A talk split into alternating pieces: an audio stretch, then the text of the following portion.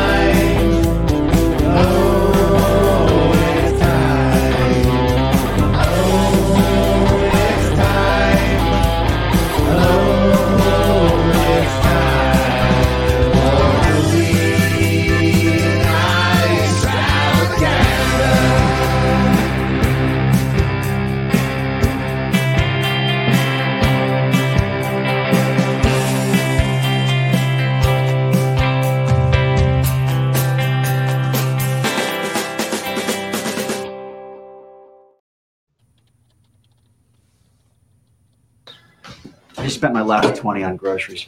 You're poor. Yeah. Since graduation, I'm poor, you're rich. We are no longer equal. My parents are rich. You know what I wish? Hmm. I wish we were just going off to war. Hmm. Or retiring. I wish I was just retiring after a lifetime of hard labor. Get down. Why? Get down. Noah Baumbach has had an incredibly interesting career, both as a writer and a director. From helping popularize the mumblecore movement, to his Oscar nominated The Squid and the Whale, to co writing the Barbie movie with his partner Greta Gerwig, to working alongside Wes Anderson regularly. Noah Baumbach has been all over the place the last few decades. Tonight we are looking at his 1995 debut film, Kicking and Screaming. Skippy wants a name or a group. What group? Yeah, what's the name? I don't know. I was thinking of something like Cougars or Hawks or something. Oh, see. We get matching lobster bibs with our names on. Or a special brand for cattle. Forget it. Let's go to the hole. No, no way. No hole for me. That's where we're comfortable. That's that's where the fun is. Like other filmmakers who got started in the 90s, Quentin Tarantino, Kevin Smith, Noah Baumbach is one of those writer director multi hyphenates who's really interested in filmmaking as a craft and inspired by other filmmakers. I'd been a big diner fan, and I, I Mm. think I, I thought I wanted to do something like that, something Mm. that felt um, personal and about friendship and about kind of a, a real time in life. And I wasn't really thinking about. I mean, I was the same age as these characters. I mean, I was a little older when we made it. I was 24, I think, when I made it, and 25 when it came out. I mean, I was. I mean, that's ridiculous. In college, he was lucky enough to have Blumhouse's Jason Blum as a roommate at Vassar. Blum made his debut as a producer alongside his roommate on this movie. Jason Blum got his family friend Steve Martin to read the screenplay and endorse it. They were both 25 year old film graduates trying to break into an industry flush with indie talent. And it's clear that Baumbach was inspired by a plethora of other slacker films. Baumbach is credited Barry Levinson's Diner and Whit Stillman's Metropolis as two of his inspirations. And it was clear that Baumbach was thinking not just about inspiration, but about format, noting that these are ensemble friend comedies. Kicking and Screaming came directly out of Baumbach's post college experience, being back in Park Slope after college with his friends. And I don't think you could write a screenplay like this at any other time in your life. Well, yeah. I mean, when you were at the bar, you were saying diaphragm instead of diploma. Other than that, no. What about me? No, I had no idea. You seem fine. I mean, when you called Chet daddy, I thought that's, you know, who he was. Your daddy. The dialogue is incredibly naturalistic, but also pretentious in the way that you can only capture right after college. It's pretty amazing that even this early in his career, Noah Baumbach's writing style had already emerged in a voice that would continue. Have dogs. Cantaloupe. We eat cantaloupe. What are you talking about? These these things, these things that that that we take for granted. They're just they're all so weird. You know, these words, these these names. His work is replete with literary references, always incredibly naturalistic, but in a way that's smarter and more intelligible than reality. And that makes sense. Noah's father, Jonathan Baumbach, was an author and English professor. He was also the chair of the National Society of Film Critics twice. Baumbach's relationship with his father, who was notoriously cheap, and his parents' divorce makes it into much of his work. And in Kicking and Screaming, the Noah corollary, Grover, has his recently separated father, played by Elliott Gould, come visit him in a rundown rental car that he's living out of. So I'm moving in with Ellen. She's got this lovely property in Oyster Bay. Beautiful grounds, right on the ocean, grotto pool. So you're officially divorced?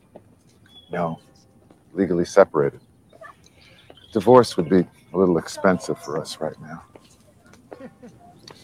I think the fact that you are still going to school sort of kept us together. Kicking and Screaming stars Parker Posey, Eric Stoltz, Josh Hamilton, Olivia d'Abo, and Chris Eigeman. It surrounds a group of friends who have recently graduated from college, but who decide to stay living near their college. Let's talk about your friends. Let's talk about how you guys are all in love with each other and how sick you make me with your stupid games, those trivia games. Ding, Max loves Grover. Ding, Skippy does Otis. Ding, they all do each other, and, and it drives me nuts. Ding that, Skippy. Get a fucking life. Even as friends, girlfriends, and classmates move on, this group of boys is too terrified to take the next step. So they don't. It also tells a story in flashbacks of Grover's relationship with Jane, who has moved to Prague to pursue her dream of becoming a writer. You know, despite my efforts, my intense efforts to do nothing, things happen anyway. Like, I'm embarrassed to say. I just. I didn't want to have any attachments at school my senior year, and graduation and all. These characters are living in denial of reality, unable to face the real world, pretending to still be college seniors. Throughout this movie, Noah Baumbach also captures the lack of identity or the malleability of identity that exists in your early 20s. You go through life grabbing bits and pieces of other people's identities, likes, dislikes, and trying to mold it into something for yourself. Kicking and Screaming debuted at the New York Film Festival in 1995. The reviews were generally positive, and Newsweek wrote him up as one of the top 10 new faces of 1996, starting a career that would last decades and take Noah Baumbach into the forefront of multiple film movements, and now into mainstream success. I have homework to do. Just get out. Get out. Get out. Out. Out. Go. Go. Out.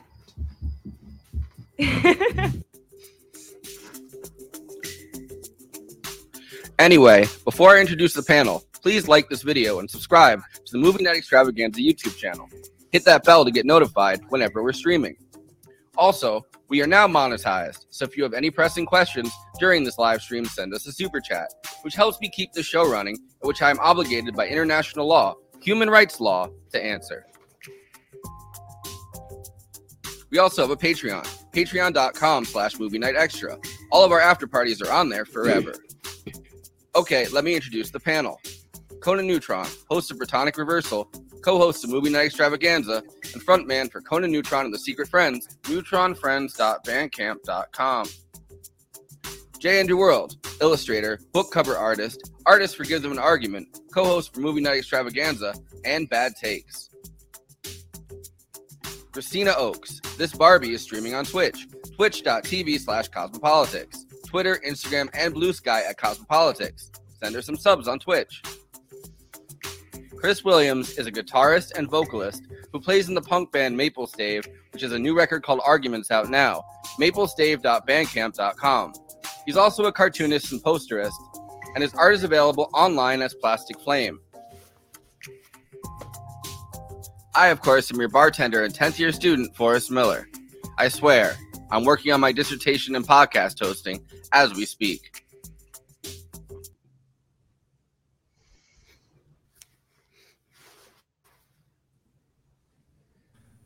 Well, don't everybody talk at once. Yeah. it's uh, it's the worst dissertation you'll ever, you'll ever It's hear. not usually a problem on this show, but uh, yeah. Welcome, Chris. Good to have you. Long time. I'd say long time no see, but I didn't have you on the show like a week and a half ago. Yeah, I think so. Yeah, yeah. Thank you for having me. This is your suggestion, Yeah. and uh, a good one it was. So why don't we The, kick it uh, off by you the- tell us why you picked this one? Uh, I just think Will Ferrell does a great job in the soccer movie. Uh, um, I, I remember being in college, I think, or maybe it was just, I, I don't know. And I told someone that this was uh, possibly my favorite movie, and they responded with like the the the Will Ferrell soccer movie, and I was like, no, no, no, no, no. Before that, there was a movie with the same title, and they just weren't interested. Um, There was but- there was another title that they were working on. I think it's called The Fifth Year. Oh, yeah, And, yeah. Uh, Noah Baumbach was saying like, I wish I had kept that title, and then he was like, you know, because of the, the Will Ferrell movie. yeah, yeah. It's kind of like I mean, it, it works if you know the subject matter. Uh, I think it's sort of a vague enough title that it, it honestly. I mean this as a compliment. It just sounds like a '90s indie movie title, you know. Yes. And I love as someone who's and deeply a, and this is a '90s indie movie, so maybe Which is what it is. maybe- Maybe nail on the head on that one. Yeah, I mean, like as someone who's deeply obsessed. I don't know why I'm speaking the past tense with uh, Parker Posey around this time and Hal Hartley and all that stuff. Like right down the line for like, you know, Chat GPT, Same- make me a same What happened to her? Um, you know, when she met Joaquin Phoenix. I wish. Uh, I wish she she had, she had lived a little longer. She was fantastic in Beau's Afraid, and let's let's be real, she looked fantastic. Thank you. yeah. well, not not as much when the rigor mortis set in, but before Look, that, yeah. look, look! I'm trying to be a gentleman and like walk a line of extreme like thirstiness and uh, you know professionalism. I have no problem doing that. I, that, I was gonna say it's Kristina's brand identity. uh, I had only seen Squid and the Whale, and I saw that a long time ago, and I I don't know why, but the whole Noah Baumbach thing, like all the rest of his stuff, until somewhat recently, was something that just was a was a blind spot for me. That that's this. I, I, was trying to remember. Um, so we had HBO, uh, and You mean Max? no, no, no. But, but before it was called Max, uh, we we had HBO, and I I remember catching the end of this movie uh, when I was in high school, and I graduated in uh, '98. Uh, so I remember catching it, and then then going through the guide and trying to figure out like what was this movie? When's it going to be on again? I, I need to see it. And then watching it several more times. And then maybe like two years later at the most i was visiting family down in uh, outside of atlanta. And i went into like an fye or one of those type of places. And in the bargain bin they had the vhs of this uh, for like five bucks and I, I was like, oh yeah, I, I you know, I, I have it taped off TV at, at home, but I need to have an actual uh, cassette of it. It was like it was one of those really shitty, like uh, just a really cheaply made one. Terrible transfer. Yeah, yeah. Um, but uh, uh, and then I just I watched it like a million times through uh, through college and uh, after college until I finally got the uh, the Criterion put out the uh, DVD. So. He made he made this, and then he made uh, Mr. Jealousy, which I haven't seen. Um, within the same like two year period with the same exact cast, pretty much. He was like, "I'll make a second movie," which you think that like making a first movie already would be like a, a huge undertaking. Yeah. Um, instead of like deciding that Yeah. your first thing is going to be, uh, you know, a double feature, and then he didn't make anything until 2003. Uh, for the, he made the Squid and the Whale. Like uh, there was a whole there was a gap, like an eight year gap. Um, where I mean, he worked with Wes Anderson and he wrote uh Steve Zissou or whatever, and like you know he did other things, and he he was Steve guess Zissou or whatever. Is that also too, in a way, you know, that that's a me level like just dismissive like asshole Can you thing. tell I'm That's the biggest amazing. fan of Wes Anderson? Yeah, Um, yeah. But uh, no, Steve Zissou or whatever is is fantastic. That's actually, in my opinion, that I think it's his best film, by the way. But anyway, but also too, I, I feel gotta- like I gotta meeting rewatch Greta Gerwig probably helped, you know, inspire him to do more filmmaking, more writing, more directing. In a way, you know, it's almost like he found like a muse. Well, in um, her. Jennifer J- Who's he also was- creative herself too, right? He was of course, married yeah. to Jennifer Jason Lee, and they had been co-writing a bunch. They, they co-wrote And a they have a kid bunch of stuff together. Together. Mhm. So they were they were working on co-writing. Um, I think the movie like Greenberg, which he uses the name uh Greenberg in this movie too. Yep. When uh when Elliott Gould's Greenberg. on the phone, he's like uh he's like I'm staying with the Greenbergs. Yeah. Um, but uh so he he made that Throwaway movie with line. Jennifer Jason Lee. They co-wrote it together. And then Greta Gerwig was like one of the stars of it. She was like, you know, the indie uh, mumblecore muse at the time that everybody everybody like really wanted to work with. So she was in it, and then she ended up doing the script that became Frances Ha, which is fucking stellar movie. Mm. Um, but she she had an idea for a script about like her own life or whatever, which is kind of her version of kicking and screaming. Right, right.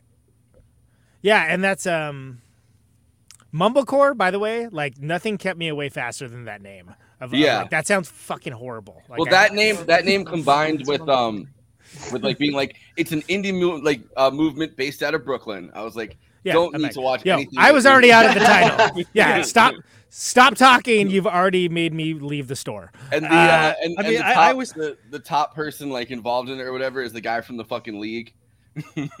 Right, Oh, right, right. I mean, personally, I always confuse mumblecore with uh, shoegaze, and um, Ah, that's good. Yeah, it's good. I'm here all Uh, night. Yeah. Don't we know it? I feel like people. Could, I feel like people would easily confuse it with uh, mumble rap. Like, why would I want to? Why would I want to watch these guys like uh, mumble, like mumble around? It's just a Xanax terrible descriptor. It basically means it's like an it's an intelligent movie with a lot of talking, right?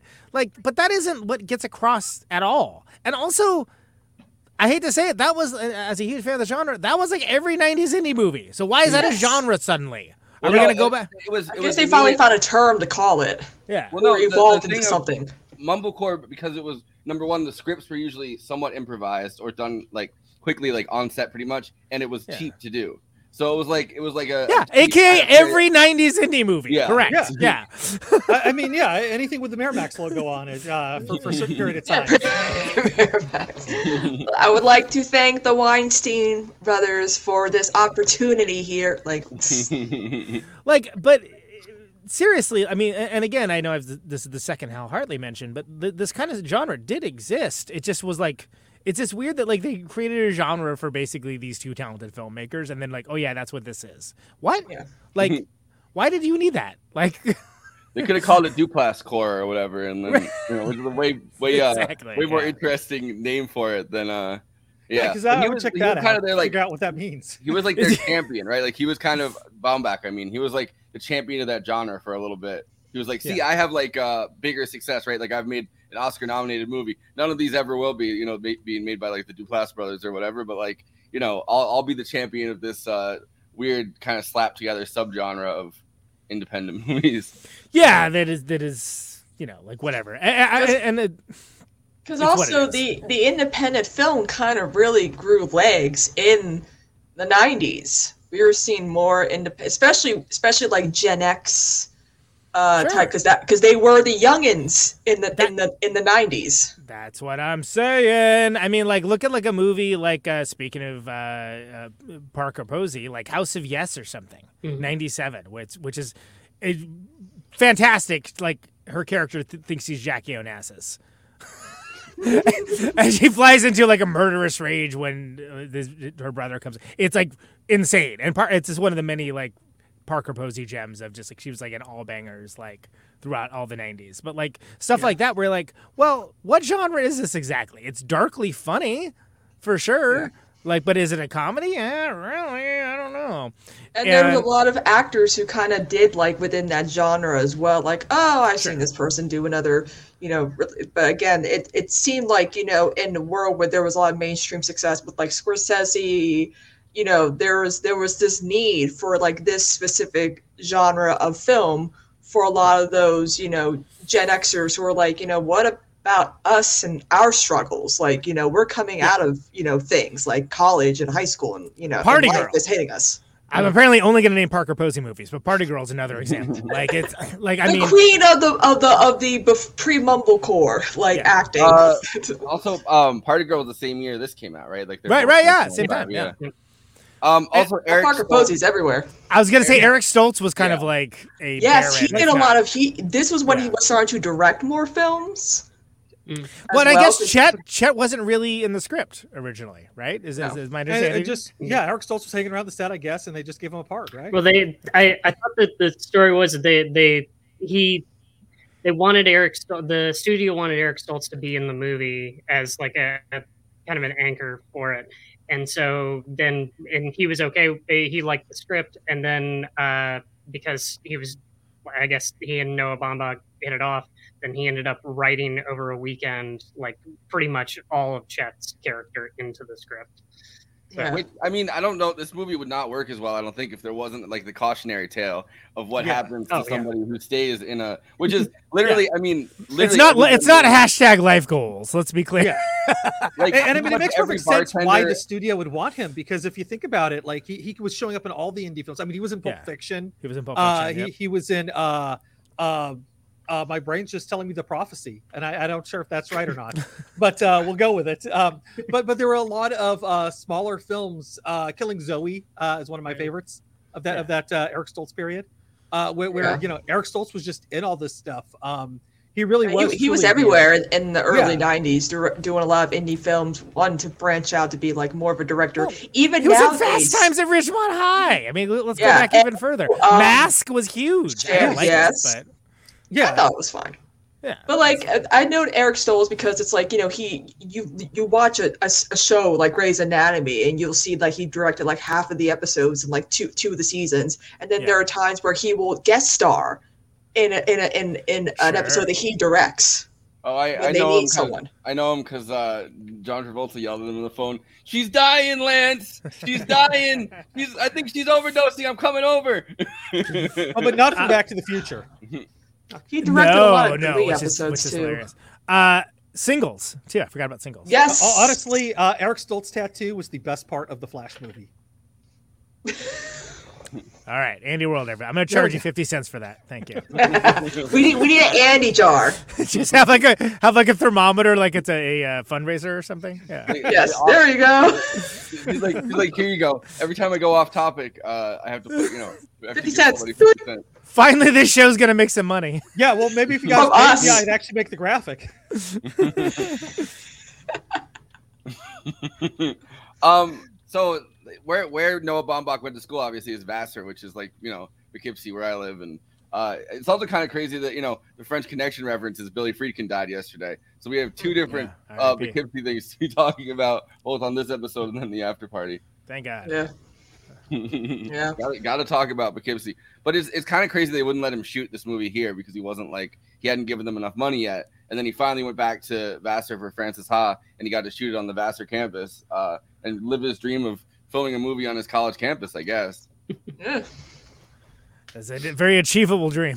Yeah, who, Apparently not. They didn't let him. They didn't let Who, him who do it. would want to film on their college? ki- It's like hi, filming like your like high school experience on your high school. Like, I don't know. Well, you'd actually know the good places to shoot. That for one thing. Uh, I mean, Yeah. you know, there's that. Well, Greta Gerwig went to Barnard. For, I mean, for, the, like, went- for this movie, you have to, right? It has to be at a college campus. Yeah. How are we going to a movie about like people majoring in college, not at a college? and it's I weird. feel if you, I weird if you do it at someone else's college, right? Like, Yeah. well, you can go to Cazenovia now, where I went to college, and uh, that's out of business. So, so I'm sure you can film. But uh, Honestly- Greta, Greta Gerwig went to uh, Barnard College, and then they filmed um, big parts of like the next movie they made, Mistress Americana. They, I know uh, you didn't say Barnyard College, but it sounded like no. you said Barnyard Yeah, it College. does sound. But no, so they filmed. So the next movie that they filmed together, she was like pretty much, "Hey, can we go to my old college and film it?" And like a bunch of the action take place there. Right. Uh, Now I'm just imagining her walking around on with a a- cow. They're on a 4-H club, yeah. Yeah, whatever. also like one film that I compare this to, unfortunately, Saint Elmo's Fire, because I feel like Noah Baumbach does a better job at like the Wait, experience of like that, a right? post college life for uh you know like young adults because that was the whole point of St. Elmo's Fire was that all these you know these the Brat Pack graduated from college and you know they didn't know what what they want to do with their lives and then I'm like I feel like Kicking Screaming does a better job at executing the point that St. Elmo's Fire didn't achieve back like in 1985. Well, because you can't really, I mean, you can't write a movie like this unless I think I feel like you're right out of college in that situation, right? Like Yeah. the, the dialogue and Schumacher. everything, and, and everything in in this movie is so like of its of its moment. Both, Yeah. I think, uh I mean, both like you know in in the zeitgeist, I guess, in general, but also um, for for uh, Noah Baumbach in the moment, like he's literally in it, hanging out on the cal- like the, co- the college campus doing the uh, Yeah. The would you rather lose your mom or fuck a fuck a cow thing. Like that's literally him. Which is quite the game. Yeah. Yeah. It's like it's real. It's real life kind of dialogue. It seems like taken from his friends and from the people around him, and like, Yeah. uh, you know, the the aim the aimless shit that they talk about when they're trying to wait for this moment of coming of age, which keeps getting later and later. I think is um as the decades go on, right? Like, like which, now- which has kind of like a low, yeah, uh, well, for sure. That and that's a that's an excellent point because this is very much grounded in its time because of that. But it has that sort of like there's just malaise and dread kind of around of like, well, shoot, what now? You know? Yeah, eh, well, eh. the, the malaise and dread of that, but also the inability to move forward. Like, Wh- for the- Whereas now it's like, don't worry, there's no options. yeah. But, like the one friend that, that does get into grad school. Good night, folks. to- Anyway, uh, no, the, the one friend Otis or whatever that, that's supposed to go to grad school and decides Yeah. just like on a whim, hey, I'm gonna go, you know, defer for a semester and go back to my mom's house and live with my mom. Is gonna catch me fucking downloading porn channels or whatever. Right. Um, like like even even when there are options to move forward, like these characters are trapped, unable to because of that malaise, right? Like because of the the dread surrounding it. which was very real. I mean, I, I was not a so much of a college guy. Like I took half a semester of JC, dropped out, moved to Oakland, and you know, kind of started doing what I autodidactically do. Uh, but there definitely was this time period, and I very much ascribe it to like the Clinton presidency around that time too, where you kind of just had like you, you knew stuff wasn't right, but you couldn't quite put your finger on it, and they certainly weren't teaching like any of the schools as to why that might be the case. But it just it seemed like there was this dread at the future, which is adorable compared to what we deal with on a daily basis now. Uh, But I think this movie does a really good job of showing that, be- um, and not necessarily in an explicitly comedic manner. Like there, it, it's funny. There's very funny moments. It's very, it's very quippy. It's very uh, smart. It's very snappy. Uh, the dialogue works really well, but like it's not explicitly like a comedy. And I feel like most most of the movies that address that kind of stuff in the 90s were explicit comedies like borderlining on slapstick and honestly usually not that good. Uh, in in my opinion. But this is a very quotable movie. Mm-hmm. Like there's a lot of great quotes in this. Like and not to be like the guy like as someone who pulled the Letterboxd one liners, I can assure you a lot of pe- other people enjoyed the quotes too because that's like all what most of the reviews were. and it's I, again, it's weird that this one kind of escaped my radar because of that. But like, it, it embodies a certain type type of film at a, at a certain age where it's like it's kind of poignant too, right? Like, it, it it's kind of hits some of that same like Richard Linklater sort of vibes. Uh, you know, certainly that he mastered in uh, Before Sunrise of like you know the the, the romance is is very real. Like you get to see like the beginning of this relationship, and it's told mostly in flashback. That's like it's very believable because it's not people saying, you know, Aaron Sorkin like the smartest thing possible at the smartest time. No, in fact, the dialogue is uh, quite pretentious a lot of times, but in a way Oh, that's and, like, and, and like yeah, self aware. Like Yeah. it's like pretend- it's meant to be like no, this guy's an ass. He's being an ass yeah, right and now. like and, and lost, and like it's people discovering for the first time like their um, you know, like like these these intellectual works, right? Like yeah, Yeah, it's it's almost like how he described uh, uh, Linklater's first film. Um, uh, uh, whenever I watched uh, his second film, um, uh, you know, where it was like like you know, uh, he's like super excited about. I feel like this is like a Mad Libs, but please go on. Yeah, yes. Um, now, uh, Jaws, Aliens, no, yeah.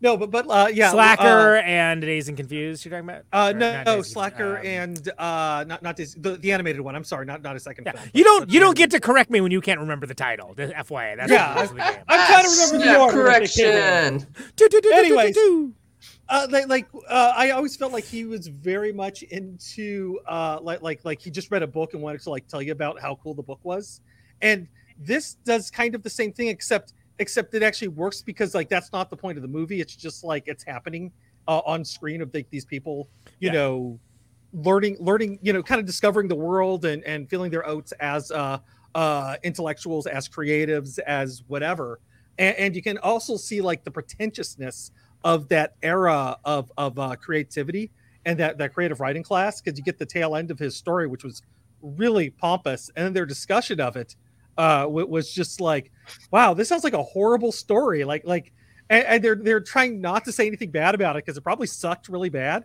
Um, but but like. you know but like it's all part of a learning process i mean we've all been there as as artists uh you know writing something just terrible sharing it with people and people like realizing it's not you know they can see that that you know there's a kernel of something there but you're not you're not ready to be uh you know neil gaiman or or whatever Yeah, it's like that that Ira Glass quote, right? Where, where he talks about how you have to like just realize that you're going to be pretty bad. You're going to have great taste and making terrible stuff for a while, and that's okay. And like you have to like be able to work through it and and, and be okay with it. Yeah, I don't think I don't think Noah Baumbach has fully uh, appreciated that though, because he, he keeps saying like every time he talks about this movie, like, "Oh, I wish I had started it later," or like, "I can't really watch it because there's so many other decisions I would have made," or like, you know, I could have only have made this movie now. Oh, like the artist just you know. can't watch and appreciate their own work. How humble. How embarrassing. I, I get the embarrassment sometimes. I look back at my old artwork. It's just like, ooh, ooh, that's yeah. I, I can't, I can't. Always improving the craft. You know, You but know. that, but that, but that's But- that's what happens when you have vision. As Yeah, I opposed to the also- movie The Craft, which cannot be improved. just just kidding, it totally could. I, I like that you. I, I- I like that you, you you say your old artwork. Like I, I just finished working on something like two hours ago, and I I can't even look at that. So uh, um, Well, it's a good time to feature uh, th- this comment. Thank you. so, uh, disagreement in the comments. There's a lot of mumble Yeah, I- shoe I feel like you know, mumble. Anaconda. My anaconda don't want none unless it's got Stoltz. Good. yes, Anaconda, great. There you go. All But I think there's also there's a desire for people to like want to be like uh like to have been perfect right away, like to want to be like the boy child or whatever, like the the uh, like the uh, as, as in like the the first possible um like their first movie like right out of the Right. gate was amazing. Like you know Yeah. uh Quentin Tarantino and fucking Reservoir Dogs. Reservoir like, Dogs they, they want that yeah. like they want that for themselves, and I feel like I, I can see why you wouldn't uh want something that you wished you hadn't put out at that time. Like um I mean, you know, look, look, look at Greta. Everything she's, pretty you know, her last three films: Barbie, Little Women, and Lady Bird. Look, look at those. Like, Yeah, yeah and I mean Frances Ha, All which is the, the first thing she ever wrote, is fucking incredible. Like I, I watched that movie for this episode. I watched it twice. It's like genuinely phenomenal. dazzling. Yeah, like that. uh, up until very recently, I thought it was a French film. Well, it, it's Ha. It, look, it, it looks it, the the poster art makes it look. I'm sorry, I need to That's, talk they about based this it off comment, of Godard's like new wave work. Like yeah, the, the it's filming it's meant it's meant to evoke yeah. that imagery, and the poster certainly makes it looks like it. I always look back on my old MS Paint artwork. This is so awful. I could sell it as an NFT. Says Steve. So, True. But I mean, but I mean, you you could tell like you know Noah Baumbach in this film is very green. You know, he hasn't. You know, a lot of these younger filmmakers they feel like you know that they need to still work on on perfecting their craft. And I feel like he, you know, he's really, especially again mentioning you know his partnership with Greta Gerwig. I feel like he's really at a point where you know he's probably at a place where he's um, very more probably more satisfied with the work that he's put out now because Well, I I, don't I don't feel like his earlier work is as appreciated as it should, especially since he took like that long gap. White Noise, I, I quite enjoyed it, and it's a very assured film. It's a very divisive film for a lot of reasons, not the least of which is it's, it's find impenetrable material. But it also came out at like a weird time of the year. Like it's, I mean, it was always going to be a challenge. But what I'm getting at is that it's very much Like kinda the Haunted Mansion movie coming out in the summertime when they should save it for like October. Halloween, maybe. Wait, I don't know. Wild Alan, idea. I'm, I'm sorry. Quick tangent uh, off of that. Uh, I'm going to Disneyland next week, and the Haunted Mansion's going to be closed. The movie just came out. Yeah, I mean, Why would Disney man? They're not making the, they're they're not doing their best right now. I'm ugh. Well, Bob, Sorry, Bob Iger is so busy, uh, you know, raging out about um, striking employees and how he's going to try to kill them or whatever. Hey, that he's uh, that he's like, you know, slipping on the fucking theme park side. How do you like? But seriously, it's like a movie based around one of your theme parks, and you, it's not going to be not going to be open, huh? All right, May- great. Maybe they maybe they've taken all the uh, people that are trained to be part of that ride and they started using them for fucking scabs. at the uh, at the Yeah, those weren't actually animatronics in there. Those were actually real people. So white noise is deeply impenetrable. I feel like in a lot of ways, but like all of the stuff that's like cool about kicking and screaming and Squid and the Whale, like it, it's all there. It's just he's a, he's a better filmmaker now. Greta Gerwig acts in it as well. She's Adam Driver's uh, character's wife, and she's awesome. And she's a great actress. Um, Yeah. But it's just it hit at exactly the wrong time, and like all the We weren't bunch of- ready. We weren't ready. well, I don't know. if You're ever gonna be ready for that because it's based off of. I forget the book series it's based off of, but it's it's like it's kind of like known to be like deeply inscrutable and like heady and kind of hard to deal with. And so the idea of like a, a, adapting it at all is um was it Don DeLillo? I think is the is, is the author. Yeah, Don DeLillo, and. I mean, it's considered to be like that's like his breakout book, and it's like he's considered one of like the icons of like postmodernistic literature. But also, it was like everyone's like, nope, I'm not going to make a movie of that, and that's that's what we decided to do, is is make a movie of it, and and likes a challenge. I do like it, and and when I first saw it, I'm like, I'm not sure if I like that at all. I might have hated that, and I'm not positive yet.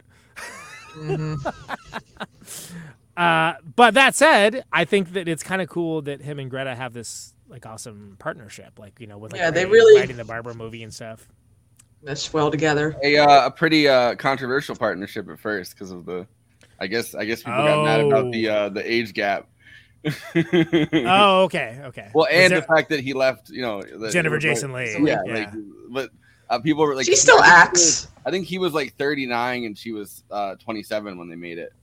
Yeah, Greta's not really that. She's like, how old is Greta? She's like in now, her now she's 39. Now she's the age I think that he was when I think she. she yeah. just turned 40. Uh, like like the same time Barbie broke a billion dollars. So you know. Yeah, woohoo! birthday, Greta.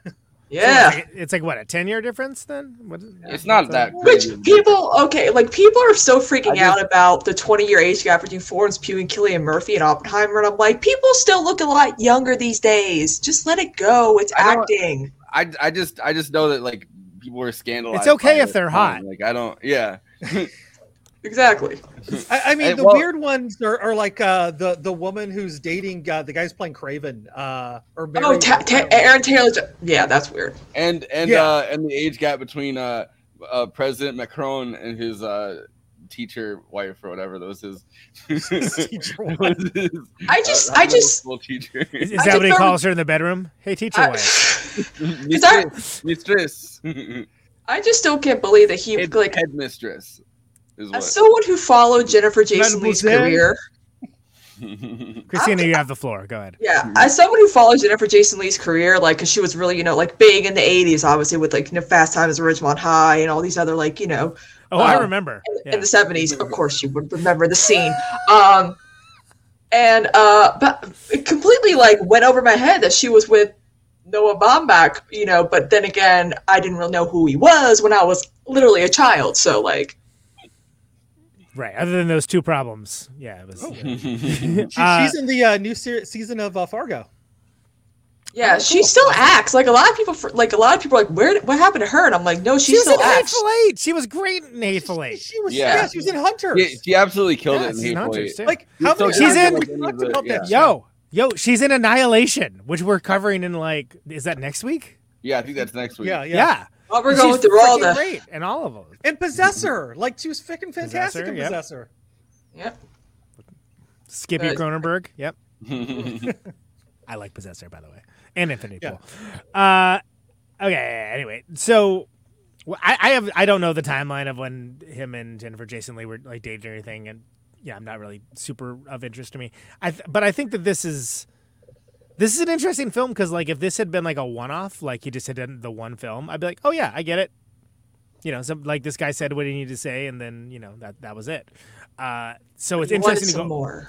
but it's interesting to go back to it and have it like have that sort of like it has that sort of like this is my one chance to get this kind of they may never let me do this again kind of, kind of energy to it to me Yeah. I, don't, I don't know if that's just me but that's or, or like I this, got. or I mean, it has like this very. uh th- this, this is what I want my voice to sound like because people are going to be watching this, and uh, I need to have some kind of artistic voice before Steve Martin uh, gives his movie to my fr- to his. I mean, gives my movie to his friends or something because. uh because he was a he was a he was a fan he the, the Steve Martin TPS report cover letter Yeah, that's that's really funny. It was also it's Jason Blum's first movie that he produced, uh, so it's kind of awesome for that reason too, because he would go on to you know do his his whole fucking uh, every freaky horror movie ever thing now that he produces.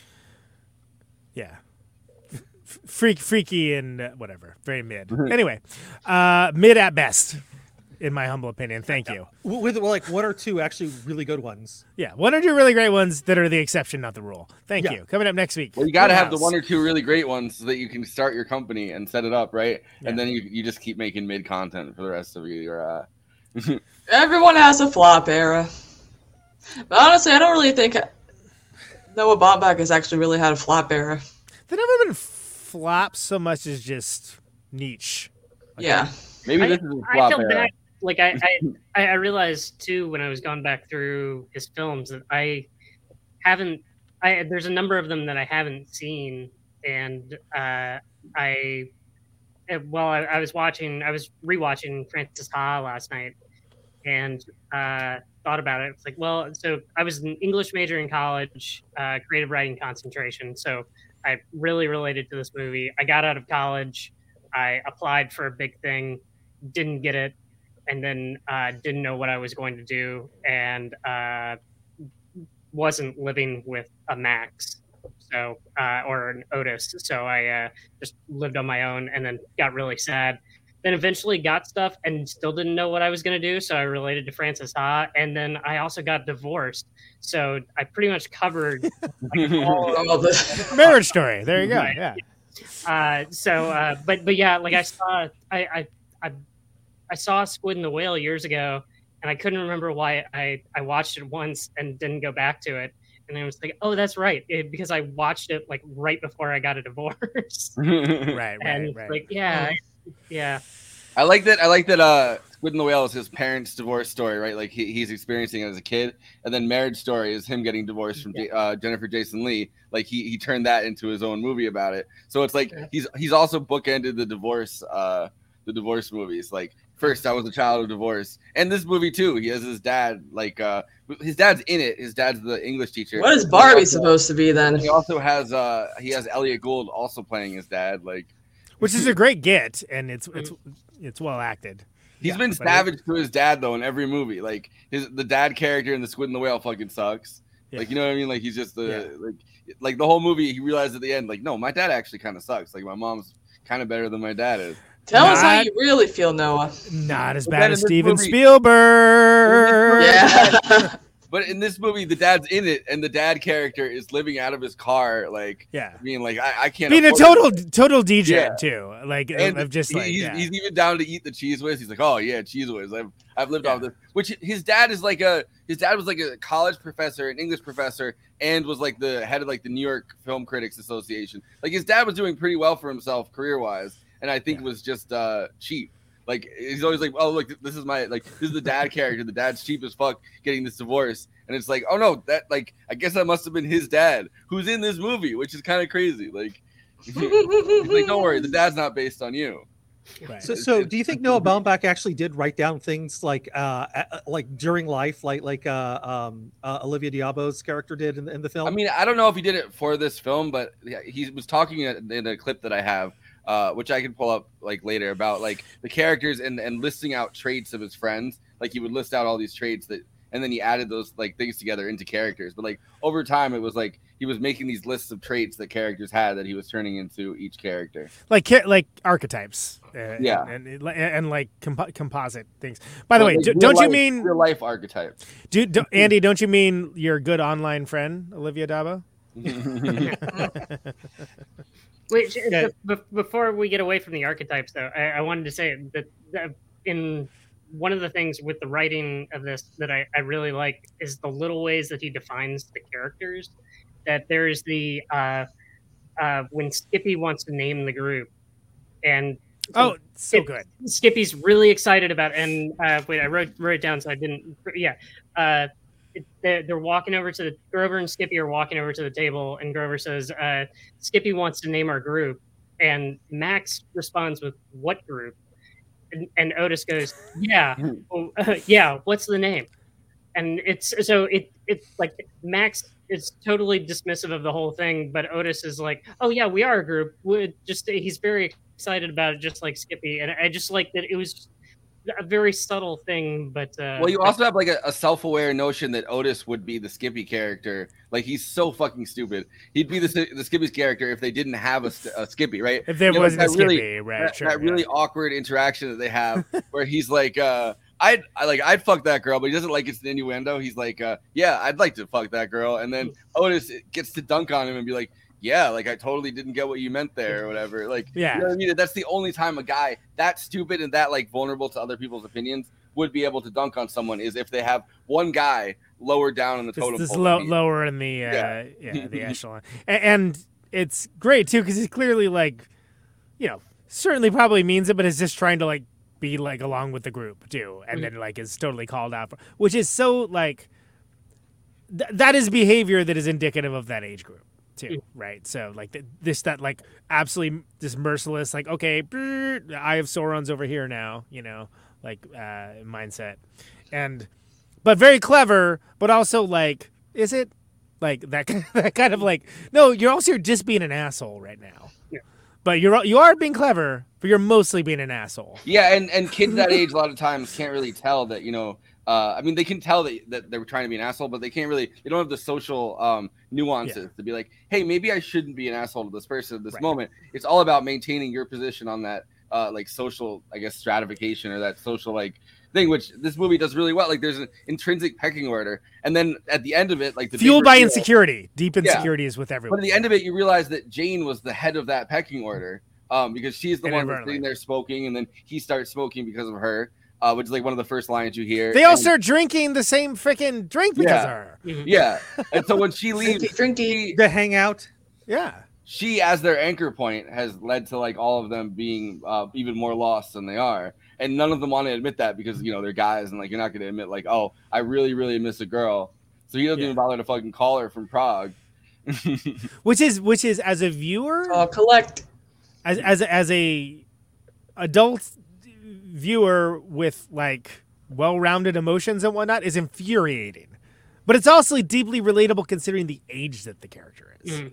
right? Which is like oh yeah that's of course that wasn't logical. That was just a crazy thing that like you know reason x y and z or no reason at all. Like that's actually one of the things I liked about, it, despite it being like narratively, like, oh my god, will you just fucking pick up the goddamn phone and or call her back? Like, well, and he makes Christ. his big his big gesture, like his big cathartic gesture or whatever, instead of being like, oh, and then he gets on a plane and that's how the story continues. He realizes he just forgot his passport. You know, he didn't go back there the next day. which, That was- which yeah. I love. I, I love that because throughout the movie, uh, he keeps forgetting his wallet. Like he, he goes to the club, Right. And he can't get Yes. in because he doesn't have his wallet. He's gonna have sex with uh, uh, Giovanni Ribisi's sister, and he doesn't have his wallet, and, and which he has a condom in. And then at the end of the movie, he goes to he he makes the decision that he's gonna go to Prague, and he has his wallet, but he doesn't have his passport. And it's like, but then if you flash forward to Frances Ha, she makes an impulsive move, goes to France, doesn't have a great time, and comes home. So who's yeah, to on a on a fucking credit card. That's the most Yeah. relatable. She she goes and is just miserable in that movie because she goes on a credit card and realizes like she didn't make any plans, she didn't set anything up. It was an impulsive trip. Like it's supposed to be her like mind blowing two day trip to France, and it's just like, oh, I'm just doing the same shit, but just like in France, and now I'm in credit card. Well, because because that doesn't it doesn't change who you are or what's going on with you. Yeah. just to be in a different location. Well, and, and it's not like she has You money pray to do anything. You know, like it's not like she can uh, drop money on stuff when she's there, which is you know planning a trip. Like you have to save money and everything for that, and she didn't do any of that. So it's just like uh, you're in your hotel room by yourself, dude. Like That was my Well, sister. She did she did like a whole thing where she was traveling around the world doing like working with like the worst, most privileged bratty kids from Beverly Hills who felt like going to Iceland and and and and the and and and Rome was just like another day. And she was like I'm better off just being in my hotel room. But I think that uh, in the context of kicking and screaming, I, I think Chris brings up an important point that like yeah, like it's set up that like the entire movie he's like there there's something because of his state of mind he's forgetting something very important, and then like what is it he said? Like it's like oh if I hadn't seen it then like it would have it would have been different. Like literally like it has to have at that moment in time where he's actually like having some kind of uh, emotional resonance with a different moment was when he's like, "Oh yeah, I should probably, uh, you know, maybe do some kind of grand gesture. Or He something. forgets. He forgets his id. He's trying to get into Right, the bar. right, and right. He forgets his id. You know, that's a line that forgets his only id, a, yeah. that's the line that only a fucking kid- like kid that just graduated from college. I feel like would write. To, to be fair, I totally laughed at it, but yeah, that was deeply like ah. you can't right, drink yeah, I get it. id. Oh, you're Yeah. id. Oh, wow. All right, you're you're, you're, you're, you're, you're really delving into the mind there, Noah. But I think, uh, yeah, like that that scene is so. It's it's so well done too because like it builds and builds and builds and then it's just like you get that kind of like, oh, like she makes the exception for him and everything, and then it was like, oh yeah, it's not gonna happen, and you and you know it's not. He's not coming back the next day. Yeah. No, no I mean because that's his big. He, he blew the whole uh blew his whole big gesture load on that Yeah. speech that he gives in in Right. that moment, and then it's like, Exactly. oh, your passport. Oh yeah, I forgot my passport. Like, Well, and also, isn't that isn't that scene the only scene that's not a flashback where there's score? Um, Oh, throughout like all of the like present day scenes, there's there's uh, like background music playing, like Yeah. radio or whatever. Um, but uh, there there's always score in the um, in the flashback scenes, and then I'm pretty sure that in the airport scene when he's when he's trying to buy the ticket, uh, then the the score starts coming in, and then leads into the the final flashback. oh, look at you. I've watched the movie a couple times. Yeah, yeah, yeah. That's awesome. I, I, I did not catch that at all. but- That's like how I feel about Barbie when I would watch like Ben Shapiro's review. I'm like, you are purposely forgetting and not adding important context that you seemingly forgot. But then again, he failed as a screenwriter and he needs to be explained. He failed as a human being too, and I'm, I get sick of hearing about him on this show. But yeah, I get it. Uh, I think that it's notable too that uh, th- this film is pretty unabashedly for who it's for. Gen Like- X.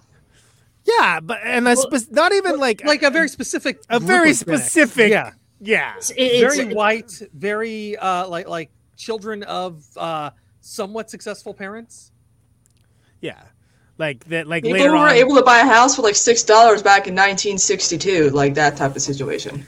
like who later on would be enthralled with, and I like this movie too, Sideways. Right, like, and I say that as someone enthralled with Sideways. And by the way, still love it because it. Guess what? It isn't like a how-to guide. uh, and, and I feel in the same way. Like, look at the Max character. Like, great quotes, but just like, ah, like, come on, dude. like, like most of the cast is like a come on, dude situation most of the time, inclusive of Chet, who just is like, you know, it's it's it's the same- you know it's the Matt McConaughey character in uh, Dazed and Confused, like, but like writ small. Yeah i'm currently dazed and confused. I mean, I we've all we've all knew Like in general? back, back in the Yeah. nineties like that. Um, I, I mean, even going back to my junior high, where, where there was a twenty one year old who was uh, still in junior high, uh, would show up Yeah. with his mullet and T bird and mustache. It was the coolest guy in junior high. At least, wow. Let that marinate for a second, I guess. I don't know. for the, the, the, the, the what you were saying about it, like who the movie was for. Like I, I, I, I really like it. I don't know. It spoke to me, and then re- watching it again the, this past week, like I, I remembered that there were so many things about it that I imagine like because I first saw it when I was in high school. I imagined this is what college is going to be like. These are what the right. going to be like, and, Right, and yeah. part of that is that like I, I've typically been around people that were older than me, uh, oh, like for most of my life. I when I got to college, it was it was a lot uh, as opposed to what this film was. There were a lot of people that smoked a lot of pot and played a lot of video games, and then uh, and I I wanted it to be much more low key, much more like the the setting of this movie, and uh, and it's like no no no one's interested in doing that. No one's interested in like having discussions about anything. It's we want to be up at 3 a.m. watching Eliminate and you know doing shots of beer, uh, power Right, right. hour, which then I, I was like, oh, okay, fine. Then I, you know, this is the college experience. This is what I'm supposed to do. So yeah, I'll I'll, I'll do that instead. And, I mean, I watched PCU and I think I got it right. yeah, there you go. Explains so much. Yes. Uh, Reality Bites. Oh, yeah. Also, like a similar. P- Uh, PCU and Reality Bites, two movies that I forced my friends to go see, and they they absolutely hated me for. oh, yeah. need better friends, or needed better friends. Uh, I'll, I'll go see PCU with you. Oh, okay, great. Thank you. But you're gonna thumb your nose at Reality Bites? Look, I see. I follow your Letterboxd. I know what you watch. Hey, you know Are you what? gonna get fancy? No offense to Reality Bites. I wanted Reality. I haven't seen it since it I- came out, man. I- It may I- suck. I, wanted to be Singles Part Two, and it, and it wasn't Singles Part Two. It was not. Yeah, that's Um, that's that's for sure correct. Wasn't Forrest setting up a clip? Where did he go? Is he still here? Is he on I this show know. still? Who knows? I don't know. I think he, I think I think he got executed. Uh, I will say that the uh, a, a scene that I don't think um, is given enough credit is the Parker Posey revealing that you know with the sign I cheated on you, and then and then with like the frowny face. Yeah. Wait, And which, th- Yo, no, go on. Sorry. no, I was gonna say, and then the ensuing scene afterwards, which Yeah. which is very funny. Like, It's- when- but it's like It's It's funny, crazy. It's it's, but it's also like like weirdly mature for, for Yeah. people that are that age. That like I don't know anybody that that uh, like yeah that, that was that age that would take that news and just go, oh okay, well you know what, we're gonna move past it together. And uh, and of course, then he goes back to the group and they, and disbands the Cougars uh, because of you know, or at least shuts out Max. Um, Right, uh, right. But uh, but yeah, uh, presumably still stays with Miami. But It was great. I mean, Yeah. you know, Yeah. I'm obviously a biased source, but yeah, like Oh, she, I- her character, she's character is her character's great. Parker Posey's always great. I, Very much like a Love Actually moment. Eh. I, I did make a note that uh, I, I did check because uh, uh, there's a conversation where Grover Grover's talking to his dad uh, about Pat Riley and uh, his marriage, and I did check. Uh, Pat Riley, as of the time of this recording, is still happily married. So, uh, Ah. he, yeah, uh, Grover's There dad was uh, was incorrect. Okay, wow. Let the record show. Dot dot dot. uh yeah, but like the whole like, first of all, the, the telling him through the sign thing. I don't think I've ever seen that ever Mhm. anywhere. Interesting, cool. And then like with the addendum of the frowny face, like hilarious, but also kind of like, whoa, okay. Uh, and then, but then like with the go go going out, like, and then he starts like imitating like what she's saying. I funny, funny, and like something that like honestly, I could see myself in that situation around that time, right? As someone who's you know like maybe a little bit too smart ass for my own good most of the time. It's a very, it's a Uh, very lived-in college relationship experience too, right? Like, Right. because you could, you could tell that he, like, like, why does he, she keep this kind of like dog, kind of golden retriever ass guy around anyway? Like that everybody kind of just shits on, and he runs right back to them every time. And it's like, oh well, I guess he's like pretty funny when he's not. Uh, yeah, like he works. His motif is not a large group, like being Well, the being the alpha. Yeah, right? like, I like like you were saying, like the the totem pole of it. When he's not the low man on the totem pole, then he's actually just he, he can be an equal to her. So, although she's kind of someone who's uh, a little bit dominating a lot like i think she sleeps with um she she sleeps with like the the, the friend because uh they're kind of very similar like they both do the same caddy thing where Hmm. they're um you know people watching and everybody at the bar they're like uh you know they're like oh that guy's gonna get a date rape charge like this person's like Yeah, they're yeah. doing that classic uh people watching game which does come from a place of insecurity. So they're like maybe like sort of like insecure in the same in Yeah. similar-ish ways, and I think that that's that's relatable as well. In the fact that like, and again that that the the the growth of that organically, and just the general like, wow, that's really terrible. well and the fact you. that these are all friends that are so insecure with themselves they end up talking the same is a pretty like incredible detail Which it. gets m- remarked on. That that was uh, N- Nando Villa, a friend of the show and former guest of the show, mentioned that like him and his friends in his review, that him and his friends like had a similar thing where Well, I think girls, yeah, girls would accuse him of talking the same. But that's a very real thing where it's like if you're around the same people all the time, you'll adopt certain mannerisms and things like that. Especially if you're at a, at a point where you're still sort of uh, generating your identity, right? Like creating, like finding out who you are and like trying different things on. Like, oh, maybe I'm maybe I'm movie quote guy this week. Well, now people get to know? now people get to do that with online, right? Like your social Right. media presence. You know what I mean? Like I think it used to be way more uh, in in real life trying something out. Um, whereas now it's kind of I notice that people formulate their identities around something online. Like they're like, oh, I'm like the meme person. It's like I've never heard you Yeah. tell a joke in real life, motherfucker, ever. Like, Yeah, there was that week in college when I thought I was going to be the suit wearing guy, and I and I remember going to like my pottery class wearing a suit and just like this isn't this isn't going to work. and everyone's like, who invited this fucking FBI agent to our pottery class? Can I help you Hello, out, fellow kids. Yeah, exactly.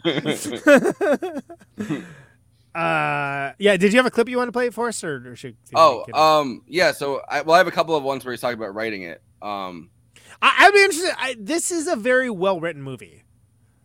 Uh, and it's well written in the fact that it's purposely overwritten because again the point is is to like there's pseudo pretentious things being said but then it's remarked upon that they're pretentious. And more often than not if you have a slight uh, any kind of a self-awareness or acumen you're going to be like oh well this is just like someone sounding off and being like oh did you know that i read this and that? Yeah we know. We everybody which, knows. which to be to be fair, We all know it, throughout dude. his uh, throughout Noah Baumbach's career, I think he's gotten less self aware that he's Yes. doing that. Yeah. Like, well, I think his dialogue- his his work's gotten more. And the classic word is mature, right? It's gotten more mature in, in that he is yeah, but not felt the need to point that still out. much, defines yeah. his characters by like these obscure references that they put out, or like this, you know, this like a very a very um.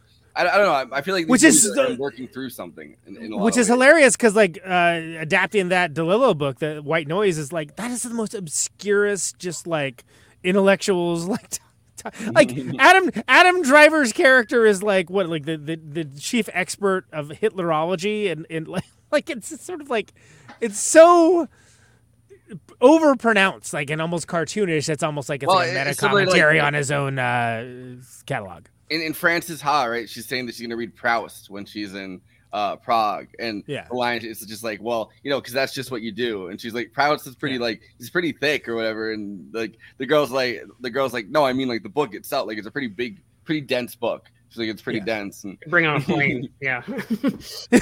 exactly. Yeah. Here's War and Peace. You know. Okay.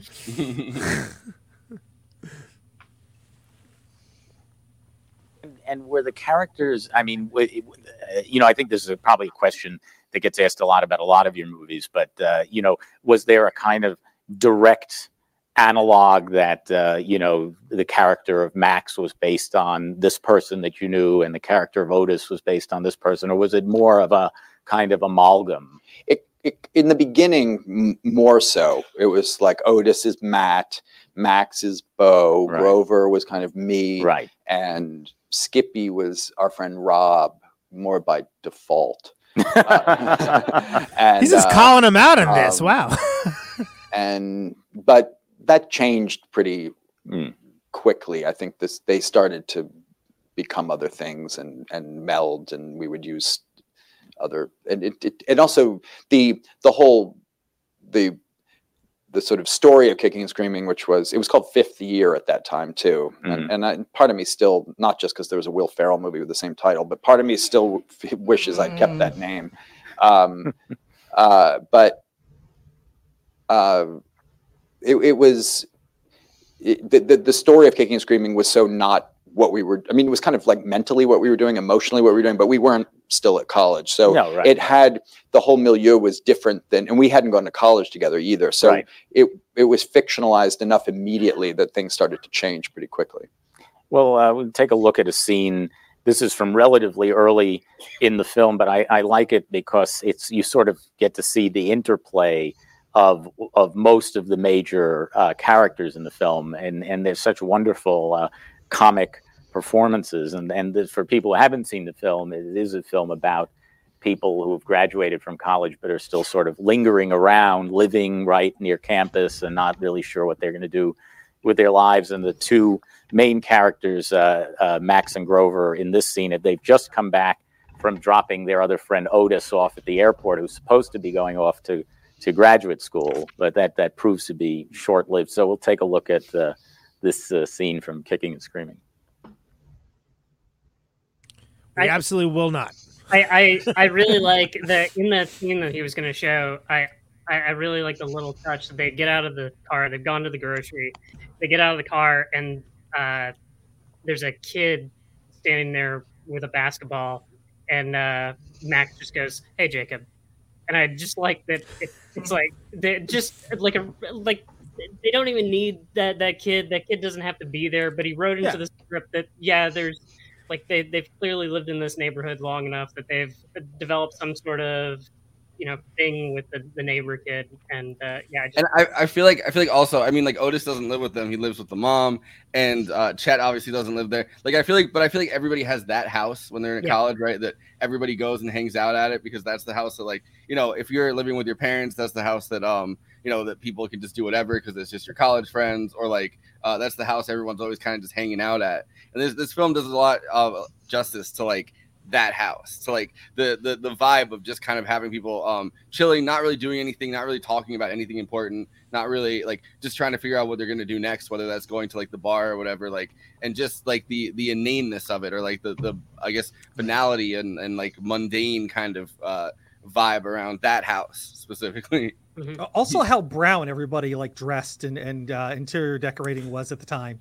That Uh, was Mm. talk about being of the time, man. So many People like earth the '90s is all colorful, and I'm like, nah, it's brown. It was Brown. earth tones, man. It was Yeah. all earth tones. Yeah, we all wish we looked like it in party. Wood, had wood-looking walls. Yeah, fucking McDonald's was like looked like a freaking beige explosion. Nowadays, like uh, uh, capitalism breeds innovation. Yet Wendy's, McDonald's, Burger King, everything that's like privately owned, they all look the same now. The buildings on the outside, it's ridiculous. I'm like, Movie Night Extravaganza brought to you mm-hmm. by all of those fast food restaurants that Kristina just mentioned. movie night And Olive Garden. brought to you by the And color brown there you go. the color. Mm-hmm. brown. Well, That'd be awesome if we could like get sponsored for the show, but from Abstract Concepts. well, Office Space last week Movie Extravaganza brought to you by Beach. Yo, if anyone has a job at Beach, not you know, Hit if us anyone- up. I'm, loo- I'm looking. I, I need some money, and I, I love I love to work at Beach. you Slide know? into Get you the do beach hair. um, but uh, no, like I I like um, like Office Space last week, right? Like was that that movie's very gray. So I kind of like the, the Yeah. first we're doing like a very gray movie, and now we're doing a very brown, like a very a very kind of.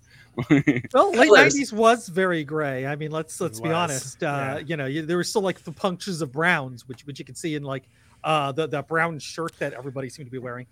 I saw punctures of brown at Gilman in '97. Actually, thank you. Sounds like a bad time. no, oh no, not that. Was it a band or, or just the bathroom? It's, it's a joke, Andy. There's no such band that I'm aware of. Yeah, I mean, that would be a cool band name. you could do worse. I've, I've definitely played with bands with worse band names. Uh, I, Chet is such a great character.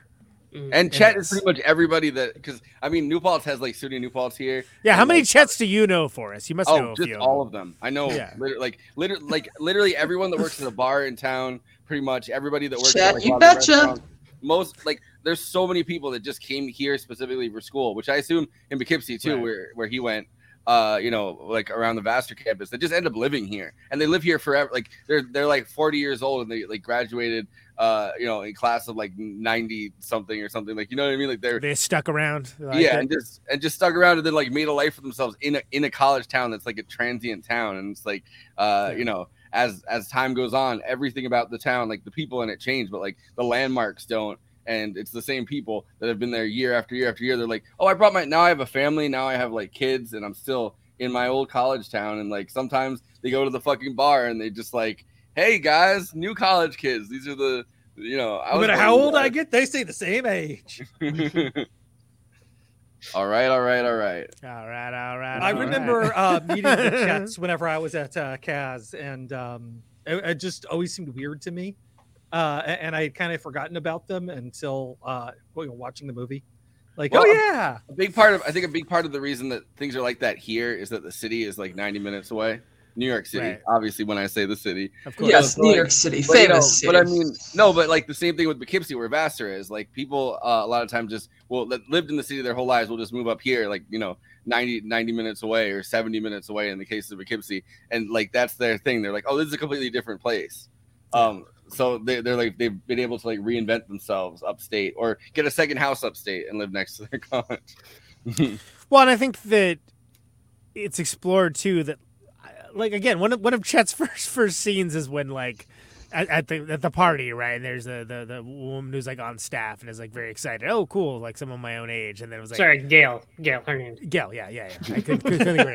Yeah. Uh, and, and, is- and is like, oh, this fucking guy. Like, I don't want anything to do with this dude. And then, like, he just starts opining and monologuing eventually to no one, with the bartender still looking at him while he's doing it, which is deeply great. Like, great. That's just a wonderful scene. Uh, but it tells you everything you need to know about Chet, which, in as a meta commentary, is like, oh, this is this is how it's gonna go for you guys if you just like stick around. Like, this this is this is the path. And like he rationalizes it to himself, seems to be happy about it, but like, yo, yeah, you're well, it's a very basically like, self-acceptance kind of thing, right? Like Yeah. I've accepted. right. Like Uh, well, he, he's like, I'm gonna audit some classes, and you know, like, hey, okay, dude, sure. I mean, like, yeah, Yeah, well, you can see him also like prepping Skippy to be him. Like, Oh, 100%. He's like he's like teaching him like and, and Grooming, he some might does the say. Same thing. He, he does the same thing with Otis. He's giving him all like, oh, don't sit too close to the TV. Like they make the joke at the beginning, like it's like having a parent around, and uh and he he acts like a parent. Like, don't sit too close to the TV. But the thing is that you know the other the other kid whose name Don't is stream for 12 hours. Staring at the computer screen's bad for you. But like the, the other kid kind of acts like a parent too. The the rich kid, I forget. Uh, I don't know why Max? that his name's yeah Max.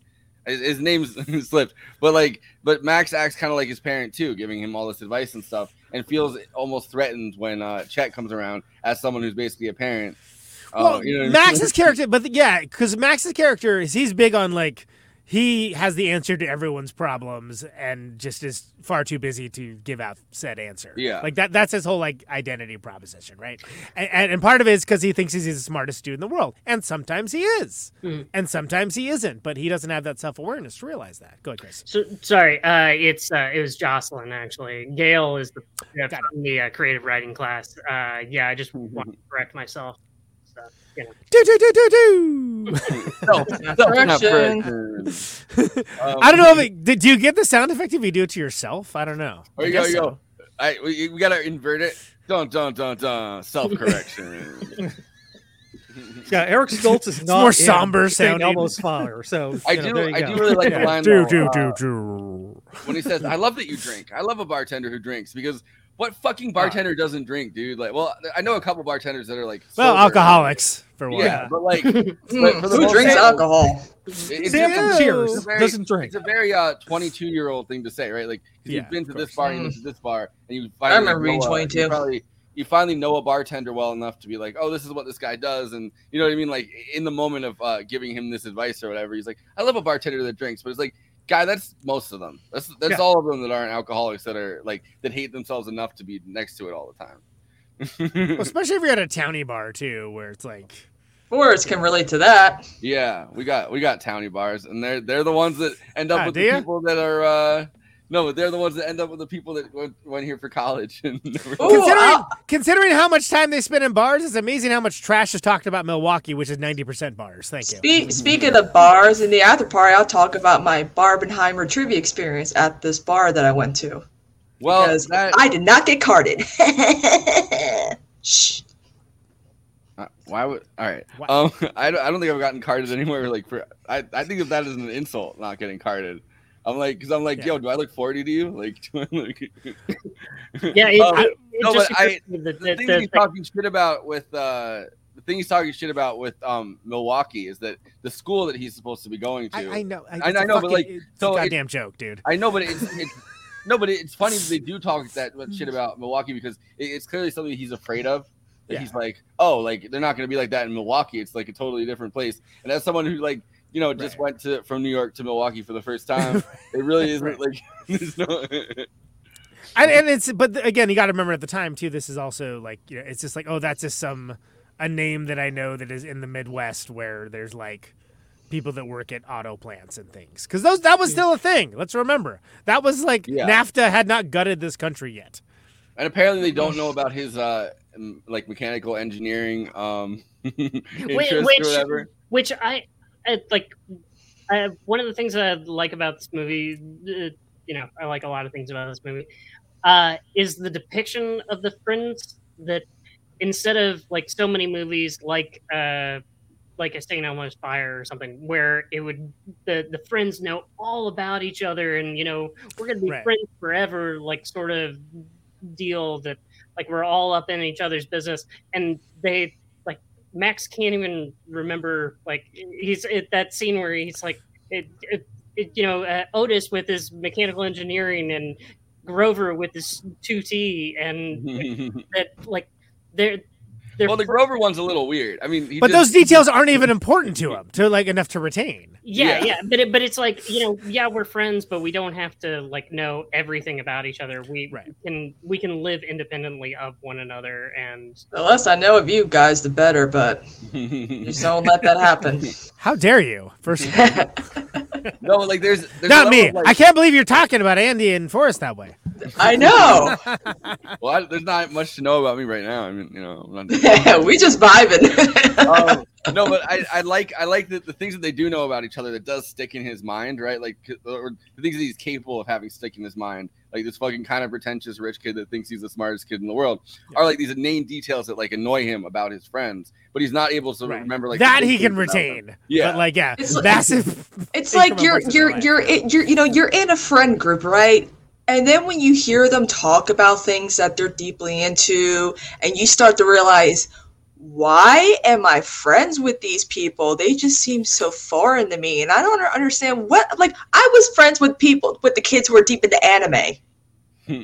I was not into anime at all, hmm. but somehow Well, I I think it's also threatening to this kid, right? Because he has no idea what he wants to do. Like you don't see him hmm. ever say. I'm trying to decide if I need 50 cents from Kristina for that story or not, but But you never see him say anything he's interested in personally. He maintains like this ironic distance from all of it. And every time his friends Right, are which like, some, which somehow he a-" considers laudable. That's a laudable goal. That's smart to him. Where it's like, no, that's hmm. just disconnection. That's not that's not intelligence. also, dude, this was at a time where we where people assume that because you're you're rich, you're smart. Yeah, well, I mean, I think a lot of rich people still feel that way. Yeah. but, but it where is, but it but it is notable. Yeah, like what is and isn't retained, right? And this, but also remember that this is from a different era, like uh, the pre-social media era, where like you didn't just like the good old have days. people telling you everything about their life all the time, always. you know, and and that was uh, it, it occurred to me too in one of the recent rewatchings is that this that you know this movie could be made in some form today, but a lot of it it doesn't translate like that they, they, they don't have access to social media they do there's one computer in their house presumably and it's in grover's room and he uses it to write stories and that's it Yep. uh, That's 1995. yeah exactly. I was gonna say the, the the the family computer, even if the family is a bunch of dudes living cheaply. Yeah, they they they have a landline and they have a a really old uh, answering machine, and that that's it. And I ah, that's, Hard relatable. It's so I mean. I lived I lived that exact life at Yeah. that exact time. You know. Although it wasn't in college, it wasn't. It was just, uh, you know, Yeah, like I went to a technical college, so like I was more focused on like my education. And it's weird because like it's different from when you're going to like a community college or a trade school, technical college. There's not like that college scene, really, unless they have like activities on campus. But like everyone's like, "Did you have like the college experience?" I'm like, "No, I went to technical college." I'm like, you know, we we don't. We, people get embarrassed when you say you go to a technical college, which I just never understood. I'm like, a Well- college is a college to me. Well, this You, you could be embarrassed if you mishear it like I just did because I thought you said tentacle college at first. I'm like, Well, whoa! I went to Tentacle College. I matriculated there. Quinn University. Um, no, but like I, I think I think this movie kind of does a good job at like uh, exposing like the superficiality though of that college experience, where it's like, oh, you know, like what do people do in college? Well, they hook up for the first time and like cheat on their boyfriend. Like, what do people do in college? Well, they sit around and drink at like the local hot bar that you know everybody wants to meet girls at, uh, the Hole, which is not the place I would. Like, if, if they're like, Sounds "Hey, you wanna go to the boring. Hole?" I'd be like, no, I don't. Too much. I don't Yeah, I want to do that. I made zines and started playing guitar, but I also had addicts for parents, so I didn't really fuck with a lot of that stuff, so maybe a little bit different. But yeah, the, the idea of there being like again, not just a computer, but the one computer that everyone shares in the house. Oh yeah, I, that that was No, I remember borrowing my roommate's room uh, word processor. screaming 56k modem.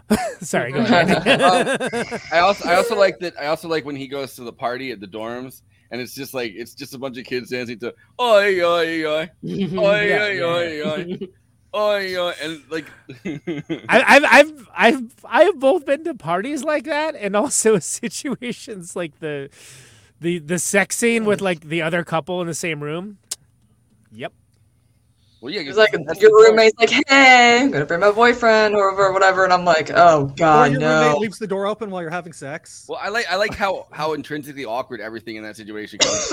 he, he trips over the the bong. He doesn't have a condom. Once Tripping again, over the bong and the bong water goes everywhere is classic. Yeah. and I do like that he wasn't afraid to have the guy be like, "Bro, my mm. bong, bro." Like, But why? But, Why'd you leave like- in the middle of the floor? Well, uh, you but know it, it's this thing where you Messy don't, college like, kids. You no longer fit into like this hookup culture at schools because it's weird that you're not in that school anymore and you're hanging out around the campus is fucking creeping anyway. But like he's he's out of that stage, but like you know is absolutely terrified and, and empty and only has like a superficial knowledge of like some things and like can't really you know like do it like nobody in this movie could function without like their group of friends who are also equally dysfunctional because they're all lost and it's this it's like it's a it's a very uh trying to fit like a, a round peg in a square hole um every time they interact with like anybody really in this movie Well, and that also kind of brings up the the whole thing. What's the the the Cara Buono? How you say her, say her name? Her character's Yeah. name. Uh, like who is not of age. yeah Right. that was a little Whi- which which I double checked, and uh, so at the time th- this movie was released, uh, she was she would have been around twenty four. So I, I yeah, I, like there's no way that she was actually seventeen. And, Right, right, right. It was it served the script for that to be the case. Of course, Chris Eigeman was uh, uh, around thirty. So, right, right. uh, Which but- which is some real like first Sam Raimi Spider Man movie, high school Right. level. Of Which, by the way, I saw that was like the first movie I saw in theaters, and a lot of people were like, "Can you take your kids to see PG-13 movies?" And I'm like, "What does the PG stand for?" Pretty good. Exactly. But, but uh, the one thing, you know, coming back to to uh, that character, the one thing that actually kind of took me out of that movie was um, there was a division line in like penis girth 1990 penis girth 13 That's 13. the- It's, it's very well endowed. There, there is a dividing line in like 1992, 93, where you can have people with that hairstyle that she had, and then uh, girls with like long straight hair. And- yeah, and- that was that was like something happened in, in once '93 hit. Something uh, completely yeah, I was I was working on a project that, that never saw the fluffy light brows, a thin and I was like brows. looking through old yearbooks, uh, and you can see this line of like like you know uh, senior, junior, they all have the big hair like that. Freshman, so, uh, sophomore, they, they they they look like they're uh, you know grunge queens. And, I believe uh, probably maybe Cindy Crawford probably started that. Or the the the, the heroin chic was of, of like the fashion industry was kind that of that was you know, Kate Moss. That was all. Yeah, Kate Moss too. Like you know, like that. You know, that. Not that that I would of- know from personal experience, of course. But I mean, no. I mean, obviously, when I Well, think of her- heroin chic, I think of Kate Moss. her character uh the kate character kind of reminds me of like brittany murphy as Tai in uh in clueless when she Ugh. comes to school and like it's like kind of You're a this thing, like- virgin who can't drive. yeah so like that i don't know for some reason like that character reminded me of like the slightly rough fucking brooklyn accent girl that's like trying to fit in with them i love but i love that she's the one that's like you guys all talk the same Yeah, so her character's actually great, and like when she gets out and threatens the dude who's like wants the parking spot. He'd spot. already rather be bow hunting. yeah, so good. That's such a good line. Well, every time something happens when that when that kid's like ironic coolness, I guess, has to like leave him. You know what I mean? And he has to like actually face up Yeah. to everything. He's like such a pussy. He's right? Like- lost. He's totally like, lost. Yeah. The first line is like, "Oh, I don't drive," and but he says it with such like condescension. Yeah, it- But it's the it- I don't own a TV is what they used to be. That sentence had that same inflection. I'm like, all right, what do you want? A fucking medal? Well, when, he, shit. when, when he's explaining like what what uh, everything that he has to do to get through the crossword puzzle, as opposed to Otis watching TV, and Yeah. I have to figure out contractions and like uh, like it's like you, you're, Nobody, you're doing literally nobody cares. yeah. I'm figuring out words. I'm basically like Hmm. taking another college class. It's basically my fifth year of college classes. Which It's something we haven't only brought- words. we haven't brought up is uh, the fucking line when Chet brings them the dictionary and he's like, "I'm gonna look up blowjob," and then later on you see fucking Chet look in the book and he's laughing at something like. I like that they, they just leave him at the house while he's reading the dictionary. They're like, Yeah, yeah, yeah. tell Grover that they were going to the bar, and he's like, okay. And just, Now, now, um, who here has read the dictionary because you were bored? Uh, you know, hanging out with friends. Yeah. Well, no, no, not not hanging out with friends, but yeah, yeah. Uh, I, I, I definitely mean- read the dictionary for fun as a kid, and that probably says a lot about my loquacious aesthetic. Ooh. I found I found that to be boring. I was like, I was more into like learning about Titanic than like reading the dictionary. So There's two kinds of kids. One of those kids, they spend their time reading the dictionary. The other one of those kids, you know, they learn about Titanic. You could rather be one or the other. Exactly. Inside you are two wolves. Two. I was going for it. And one will sink. But I love, you know, like the whole Max thing with the, you know, about nostalgia, right? Like he was nostalgic, nostalgic for conversations he had yesterday and stuff like that. It's so like, like low grade poignant, but like attempting to be poignant at the same time. And that's like what makes it such a such a like great and sharp line because it's like you know he's he's like what I'm he's like I'm reminiscing this right now, I, and I can't go. What, I can't go to the bar. Why can't he go to the bar? He's like I can't go to the He's bar because Yeah, he's he didn't have a good time in the future when he looked back on it. Yeah, Like, yeah, yeah. Wait, It's which, like, yo. which is great because, like, I mean, to to your point about like him, like, st- kind of being like ill prepared for the world and feeling Yeah. weak and useless, that he's or being scared of being useless, is that that he talks about how he he wishes that he he was like he had gone to war and now he's he, he's lived a life and now he can just relax and he's done all this stuff already but then when he's alone he's looking in the mirror saying uh what do you do oh i do nothing and he's Yeah. Yeah. he's Yeah. just giving himself shit about how he he does nothing but he he wants to have already done everything and it's like no Right. it's, it's because you're just so scared of doing it and He, he wants he doesn't want to do things, but he wants to have done stuff and be known and respected for the guy that has been done stuff. Right. Yeah. I mean, so he's a rich kid. You're a like, rich kid. Um, no, but like I, I feel like I, that is kind of like a cool like when he's like uh you know some like sometimes I wish we had just gone to war or whatever like that is what kids used to do instead of college right like uh you know when, once you're like a man like that's where you become a man in college you don't really learn like how to become like they don't give you the same kinds of uh step by step instructions you get when someone starts shooting at you and I think that like Well, now line, they do. But now, but they do have books on how to be a man, and one of them is about horses. but no, like, but like what, what I'm saying is like, uh, you know, those kinds of experiences, like he's lost without that kind of experience, like somebody teaching him how to be an adult, how to be a man, and he's like, oh, oh I wish we had that because he's stuck in this perpetual adolescent thing because nobody knows has any idea what they want to do. You know, forget nobody wants to work anymore. Nobody wants to figure out what they it, want to it, do. it takes us back to like anymore. you know the lie that we were being fed that oh you know you you've got to go to college you know you got to go to college get a degree you get a good job you know you can buy that house buy that car you know get married have family that that was the beginning of all that to, to be honest Well, I th- uh, for sure. And kind of harkening back to your earlier point, I mean, Max and uh, Kate's whole interaction is also that's perfect for him because like he gets to have his like air of achievement about him with someone who's just genuinely like even less experienced in the world than she is. And Yeah. by the way, I, love that. Was I'm going to be 17 tomorrow, and it's like, oh yeah, I can read 17 magazine and get all the references now. Great, hilarious. That's a fucking that's objectively great line. That It's is. honestly a creepy situation, but like funny line. I'm not gonna lie. That's I, I laughed my ass off. I was like, that's amazing. Well, they only kissed. Yeah, She- I mean, she's only going to she's only going to, fo- to first base with him. like a First lot of people. Let me tell you about these Letterboxd one-liners. At least a quarter of them are like referencing that relationship. I'm like, oh my god, like Mm. fine, I get it. Another quarter of them are just quotes. Speaking of which, are we? Uh, are we, uh, Yeah. Are we? Okay, cool. So, uh,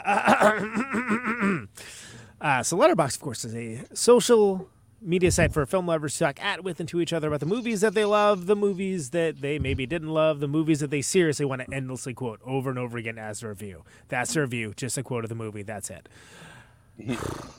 Uh, and of course, all this is best expressed succinctly. Uh, you know, it's a bottom up democracy. Not just the Siskel's and Eberts of the world get to have their say. By the way, Siskel and Ebert both like this movie. Shouted out on their show, even. Uh, best They expressed also succinctly. shouted out uh, Ebert at the beginning of it. He's like, um, "Oh, do you like this person or this person? Would you be stuck on an island with them?" And he's like, "Well, with Ebert." Maybe that's why he's got to like reference those dudes. If those dudes got mentioned, they'd be like, "It's a great movie. We love it. Three Yeah. thumbs up." Well, as long as you don't disparage them in the reference.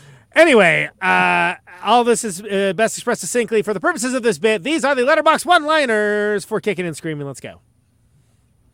Who wants to be an old couple with me? Great line. Really cool scene, actually. Yeah, that, that that whole scene is just like one of the best written romance scenes I, I've seen like in a long time. That might be my favorite in for a movie. I, I just I absolutely love that last scene. and that's when I referenced uh, Linklater earlier. I was thinking about just like like the, the naturalism of uh, something like Before Sunrise in that same way, because it's like I think all of that stuff, the flashback stuff with Olivia Dab- d'Abo's character is just gold, Mhm. 100 percent gold. Yeah. I love insufferable men. Well, do I have a movie for you? yeah, nothing more to say there. I like a bartender to the drinks. Mm. I Hey, mean, that- a bartender. 22 year old line though. Like it really like what like oh like you what you like is that a bartender will drink with you, right? Like Right. Well, of course, yeah, that's the tacit. Yeah. That's that's always the best part is when the bartender drinks with you. Like, like Or maybe like be like, "Whoa, you guys did a live podcast? Oh, whoa, yes, crazy." I thought I totally thought we were gonna get free drinks when he said that. We didn't, but oh. anyway. Jeez, and I ducked out like right after that drink. Like you guys are shoving it in my hand. Thank you, thank you. we should have we should have said we'll uh, pass this thing along to uh, Ben Burgess, the, the famous podcaster. If uh, Yeah, exactly. He'll handle the bill. Oh, sorry. While while we're talking about uh, drinks, real quick, I I had noted that uh, when Otis is talking about blacking out at the beginning of the movie, uh, Hmm. and uh, Max is telling him that he has a problem. Otis at the time has three different drinks sitting in front of him. So, so Otis might really have a problem. You might actually have a problem. Yeah, yeah, absolutely. or or be so antsy and indecisive that he can't figure out which of those drinks that he should be drinking, and you know, Just go with Look, the one man. with the food in it. That's that's the one you want to drink. Six of one, half dozen the other. I say. Mm-hmm. I'm talking about the drinks. White people be let's ha- be like let's hang out with my friends Grover and Skippy. ding that Skippy. But that's that is real though. Like it God, was these are like the Grover. weird, the whitest. Just never mind. That's it is it is definitely peace and love, peace and love stuff white people like. Uh, for sure. Another iconic '90s hot girl role for Parker Posey. Mhm. Testify. Yes, I have no notes. And she didn't even have to have uh, Joaquin Phoenix Venom shot inside of her. exactly. Call it a win, walk away. Cookie Man, pro life. nah, Cookie Man, pro-choice. that is such a bizarre like. Is that even a non sequitur? It's written. I, I, I don't. Well, I, oh, I thought they were trying to smear the, the, the Cookie Man, like like he's running for something or like student government or something, and they're like, "Is Cookie Man pro-life?" Yeah, I did not get Cookie Man. Like like I feel like I'm missing something. I feel like there's a whole like It's just cut 15 joke. minutes of this movie that maybe It's just yeah, yeah, the whole Cookie Man origin story. Well, no, About how like, he like it's- fell into a batter.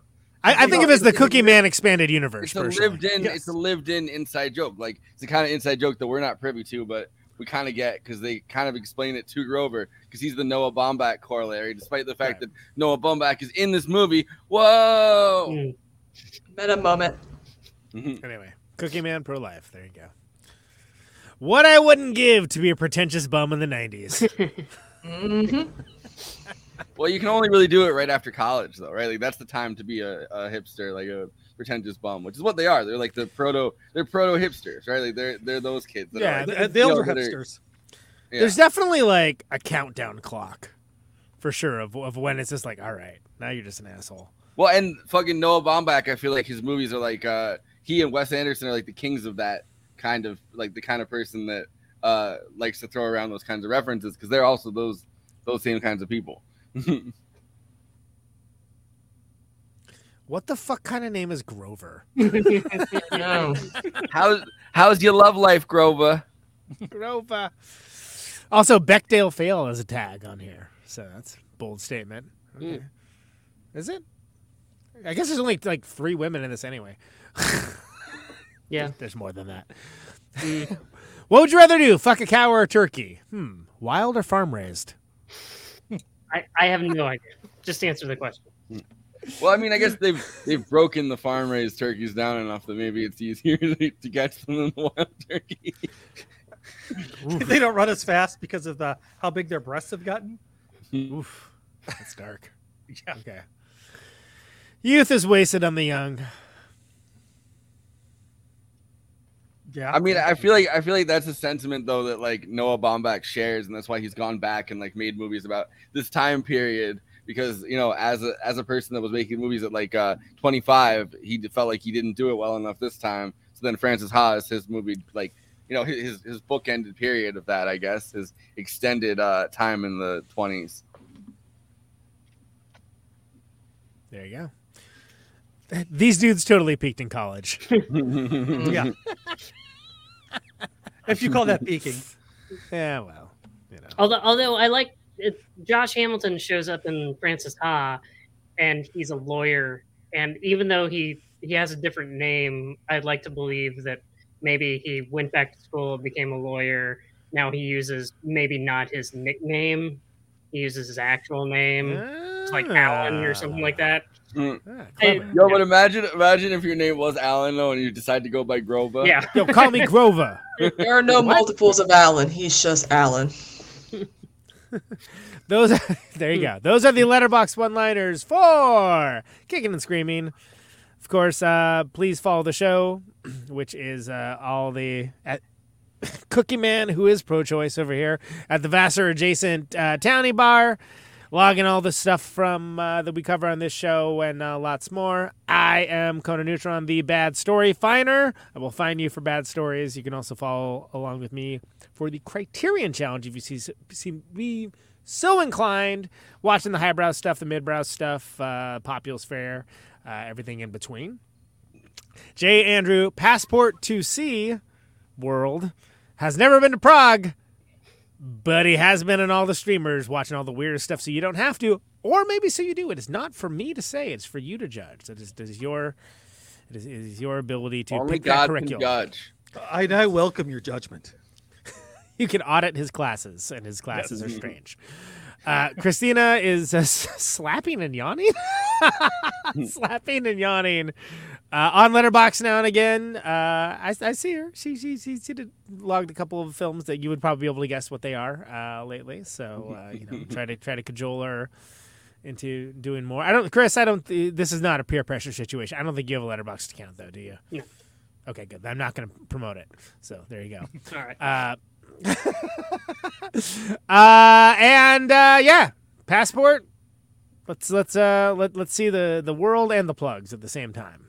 All Let's right, right now you're watching us on YouTube, so please do those YouTube things like, comment, subscribe, hit that bell so you don't miss a video. And of course, the big ask is to watch the video to the end. That helps other film fans find our content, and you get to hear that great Conan Neutron song at the end there. So, you know, do, do that. Uh, if you're watching us over on Twitch, do the Twitch things. Uh, throw us a sub. If you happen to have an Amazon Prime account, you can subscribe for free. Doesn't cost you a penny, but that actually helps us out. So, so we would uh, thank you for uh, considering doing that and uh, uh, uh, all that stuff. We're on various social medias. You were doing so great on that. I one. was, wasn't I? I don't know what happened. I kind of lost my steam right there. Wait, what, did Well, you- he, he thanked people. were you just expecting to be interrupted and then like you weren't and you're like I don't know what to do now. But also, he thanked people for thinking about doing it. Like, th- thank you, thank you for considering maybe some like. Right, right, right, right exactly. Yeah. well, anyways, we're also on social media, so please follow us on um, Facebook, Twitter, um, Instagram, and Blue Sky. So you know, uh, find us there. Uh, Follow us. Uh, you can follow us individually or Find as a collective. tweeting, tweeting and skeeting. Um, yeah, yeah. Keep keep. I refuse to say that. I refuse. I refuse. I will never Me type that. skating for me threading. Yeah. So so the, you know. the first thing that I wrote on letter or on uh, Blue Sky was uh, to the window, to the wall. Oh yeah, I ski ski. That's the first thing everyone started doing. They did the meme. It was a whole thing. It was great. Yeah, well, I got there late, so I didn't see when, when everyone was doing that. Not as late as me, strangely, which nobody had in their bingo card. But Yeah. yeah, whatever. But uh, well, what you should have on your bingo card is going to Patreon and supporting us over there. Um, Masterful. Well done. I thought I'd make up for, for my earlier. That's good. uh, Yeah, yeah, descriptor. But uh, uh, one of the nice things about the uh, uh, the Patreon is that you'll always have access to our after parties. Um, so which is exciting. You can It's have access to them forever. forever. Yes. And tonight Um, we're doing one, right? Yeah. Tonight we are doing one. It, it would appear so. Yes. So stick around for that after we're done with this. Exactly. We're gonna we're gonna make Chris rue the day that he decided to come on this show. it's gonna be great. Get ready to rue. So Conan, Protonic Reversal, you had Yes. uh, Chris on recently, right? I had Chris on two weeks ago, and that was wonderful. And uh, we'll talk more about that when we get to his plugs. But that's great. Of course, last ep- last episode was not Chris. That was Randy Randall of No Age, who was also in this show. So you think you'd remember that, but maybe not. Uh, but he has, uh, yeah, that show Hyphenate, uh, which Uh, it's all the crossing of the streams. Got it. Understood. Um, and that's out now. So if people caught our Office Space episode and were like, "Oh, that sounds interesting," um, you, know, you can you can check out the first episode on that. There, no Protonic this week on its normal slot because we have a band announcement that day, and that's what's going to be happening that that week. But we have um, uh, the guys from Mr. Flies are on next week, and uh, uh, Mike Hard of God Bullies and Thrall. It's coming back. I think that's it. Sleepytime Gorilla Museum later this month, which is a big deal for certain type of nerd. But uh, I don't remember what date that is off the top of my head. So there you go. That's fine. But but uh, you know what else you have is is uh, Bandcamp. Dot, uh, wait, sorry, I screwed that up. NeutronFriends.bandcamp.com. Yes. And, and you can get all your Conan Neutron music there. The name of the band is Conan Neutron the Secret Friends, of course, as we all know. Uh, and Do we though? yeah, well, apparently we do because Andy just feels need to shorthand it. Uh, we have a new LP uh, that opens up for pre-orders on Thursday, which is a split LP with the band Lung. It's called Adult Prom, and uh, it, it, it looks like this. There is a uh, th- their van is on one side and uh, our van is on the other, and we're very happy with it. It's very cool. They cover one of our songs, we cover one of their songs. Kate and I do a duet. You're going to be hearing a lot more about that, and uh, I'm glad to see it be in the world. and it's it's great art too. Yes, and uh, in addition to that, uh, we have tour dates coming up, which technically speaking, I'm not supposed to announce till Thursday, but don't narc on me. Uh, and then this is a great. You can't. I, I can't read any part of the uh, actual tour information on this, but uh, this is the poster that Andy put together for us. So this is the. Hey Andy, why is a samurai on it? I really want to draw samurai. I was like looking for an excuse to draw samurai. and, and lo, he found it. Uh, Phoenix, Arizona, Los Angeles, uh, San Francisco, Sacramento, Reno, Eugene, uh, Portland, Bellingham, and Seattle. And in Seattle for Rat City Recon, which is a fantastic time. So all those dates will be with Lung. Uh, really looking forward to that. It's going to be a great.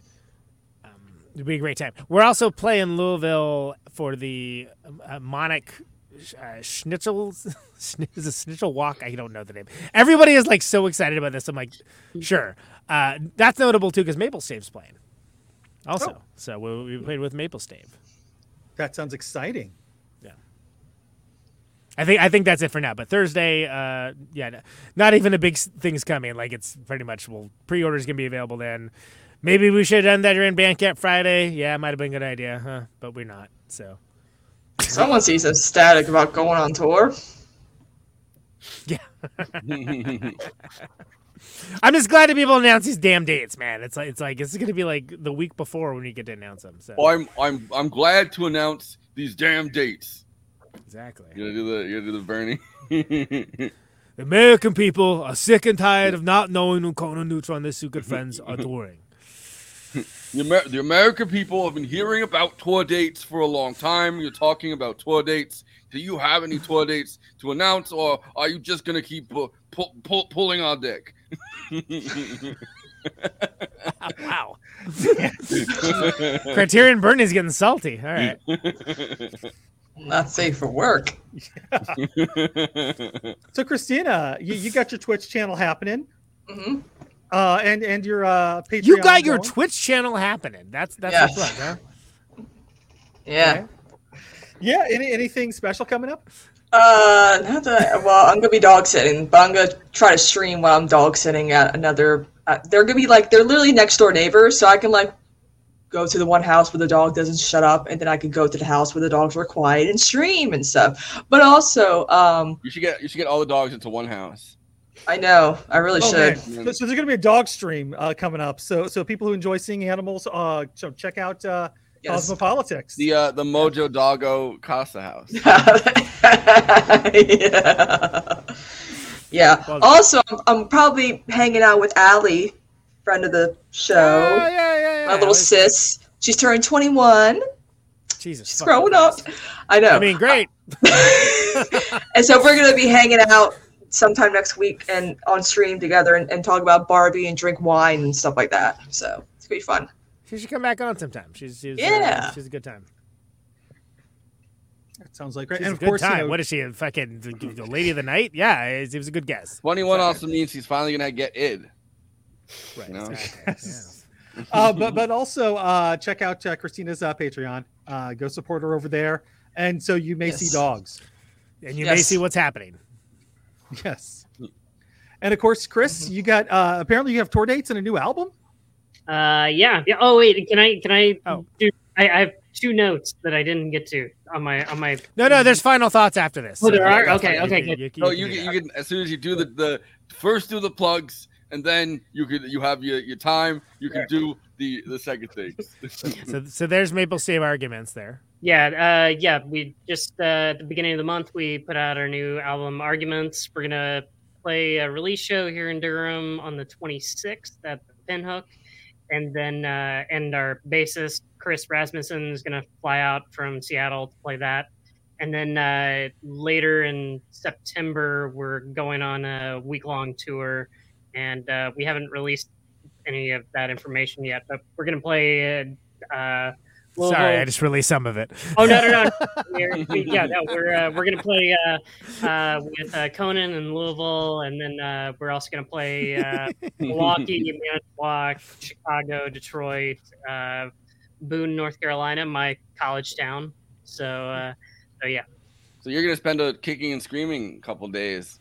You know what I mean? Just hanging out Yeah. at the college town as Yeah, a exactly. Yeah, yeah. A- And if folks uh, are interested in the record, uh, not only can Oh, they find yeah. them on Yeah. Bandcamp, right? There's a Protonic Reversal episode, as as mentioned, that we go into in depth into every song of the record. It's very interesting, I think. Of course, Yeah, I say that, but The uh, website is uh, maplestave.com, and then I also have uh, all my art. I do uh, a lot of uh, graphic novels and sequential art and uh, gig posters and stuff like that, and that's all at uh, plasticflame.com. it's gorgeous. It's gorgeous stuff. So uh, let's hear those.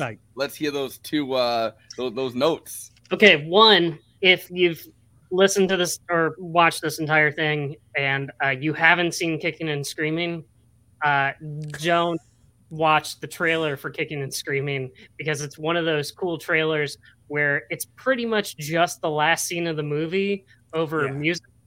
Yeah. And uh, so I, it kind of ruins the, it, you know. Uh, and the other thing is that uh, the song "Heart of Darkness," sung by Max, uh, in this heart of darkness, uh, yeah, that is uh, registered, and so Noah Baumbach gets uh, royalty checks uh, uh, for like a couple cents every year. Hmm. so yeah. Oh, that's that's uh, Like right now, You, s- he gets a royalty check right Oh, now. oh, sorry guys. I think it has to be Uh, over 30 seconds, I think. Oh, so. okay. It's the heart of darkness. Time now. Um, uh, Chris. Oh yeah, yeah. So, any other final thoughts for the movie, Chris, that we didn't get to during the course of the show? Uh, no, I just, I, yeah, I, I, I don't know. I, I, I really love this movie a whole lot, and this is uh, this the opportunity to uh, talk about it and to, uh, they they have it on Pluto on demand with Yeah. commercials, and so I, I've had it on. I don't know how many times in the last couple of weeks. Like while I'm working, it'll just be playing, uh, kicking and screaming over and over again. Uh, and it's, it's one of those scene by scene movies that like you can kind of just turn on and like you don't really need to watch to the end, even if you. I mean, you should if you haven't, but like you know, But- can keep it going. but yeah, it's like I don't know. It's just one of the movies that I've I was like this and Back to the Future and uh, the uh, entirety of the television show Wings that I can just like watch. I, I can I can just have on all the time, and uh, I just don't get tired of it. So Speaking of sideways, Thomas Haden Church.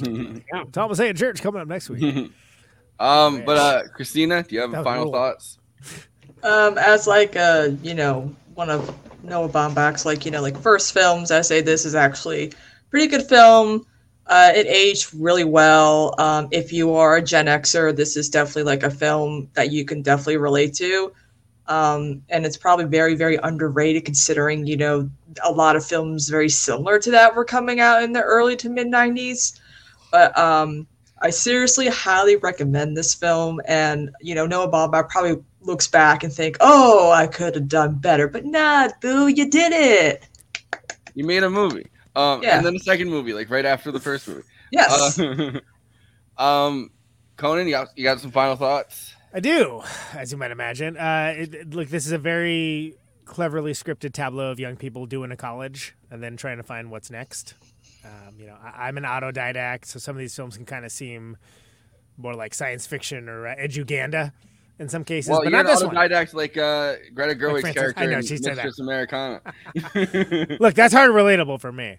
Uh, I think it captures the nervy unease of that certain age that's like full of uncertainty very well. Um, of, Yeah. What's next, and I love how just honestly properly funny it is. It acknowledges the like that resting pomposity that plagues young people, especially dudes of a certain mm. age.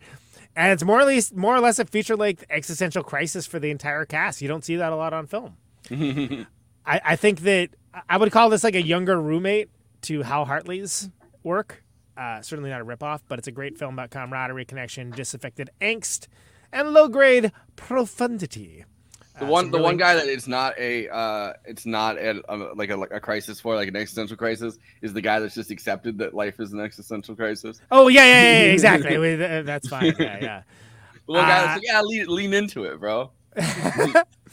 some I think there's some really incredible moments. Grover spontaneous, spontaneously going for the plane, uh, the plane ticket. The imperfect sort of, uh, as I mentioned before, sunrise style past vignettes of Jane and Grover making their initial connections. The endless quotable silliness of Max in general. Eric Stoltz is Chet. Chet. the guy that just keeps hanging out after college is like a cautionary Mhm. tale, but also Gets a job like- at the local uh, watering hole and talks to some guy that looks like he uh, just got done from a shift at the plant. He's talking about Plato and Aristotle. Yeah, I mean, he does seem to really genuinely enjoy his life, though. So yeah, that, that is something. A kid. Well, he's a wife and the kid. You know, like, Mhm. Uh, so as I mentioned before, many times before, uh, as a Parker Posey fan and near completist, I'm surprised I didn't see this way back when, but I think this slots nicely with many uh, similar movies of the era. Deeply '90s movie, but I mean, as a compliment, I quite enjoyed it. All right, Andy. Final thoughts. This is the movie that uh, the room would have been if the room was competently made. Mhm. um, I, I, I, you know, you can see it right from down to like hi doggy moment is is actually in this movie when they say hi to that kid. Um, Nope, nope. We're not. We're not. Yeah, we're, No. we're, we're, we're pulling we're pulling the plug on this one. You, you, this this is the worst analogy you've ever made. Congratulations, you've outdone yourself. But but I will say that this We was want uh, to take two on this, or we got to keep just keep The digging? only, deep? the only thing, the only thing that, be, that this movie and the room have in common is it's somebody's first movie. that they made. somebody cheats on somebody else. There's a lot of I hate her. Literally, the only thing this movie has in common with the room. is somebody made a No, movie. my sentiments exactly. What? the only thing this has in common with the room is someone that that that, that didn't have real life experience making a movie made a movie for the first time. Let him. Let, all right. Let, let him have his incoherent final thoughts. Although I do like I do like uh, imagining this movie, but you you replace uh, Chet with Tommy Wiseau.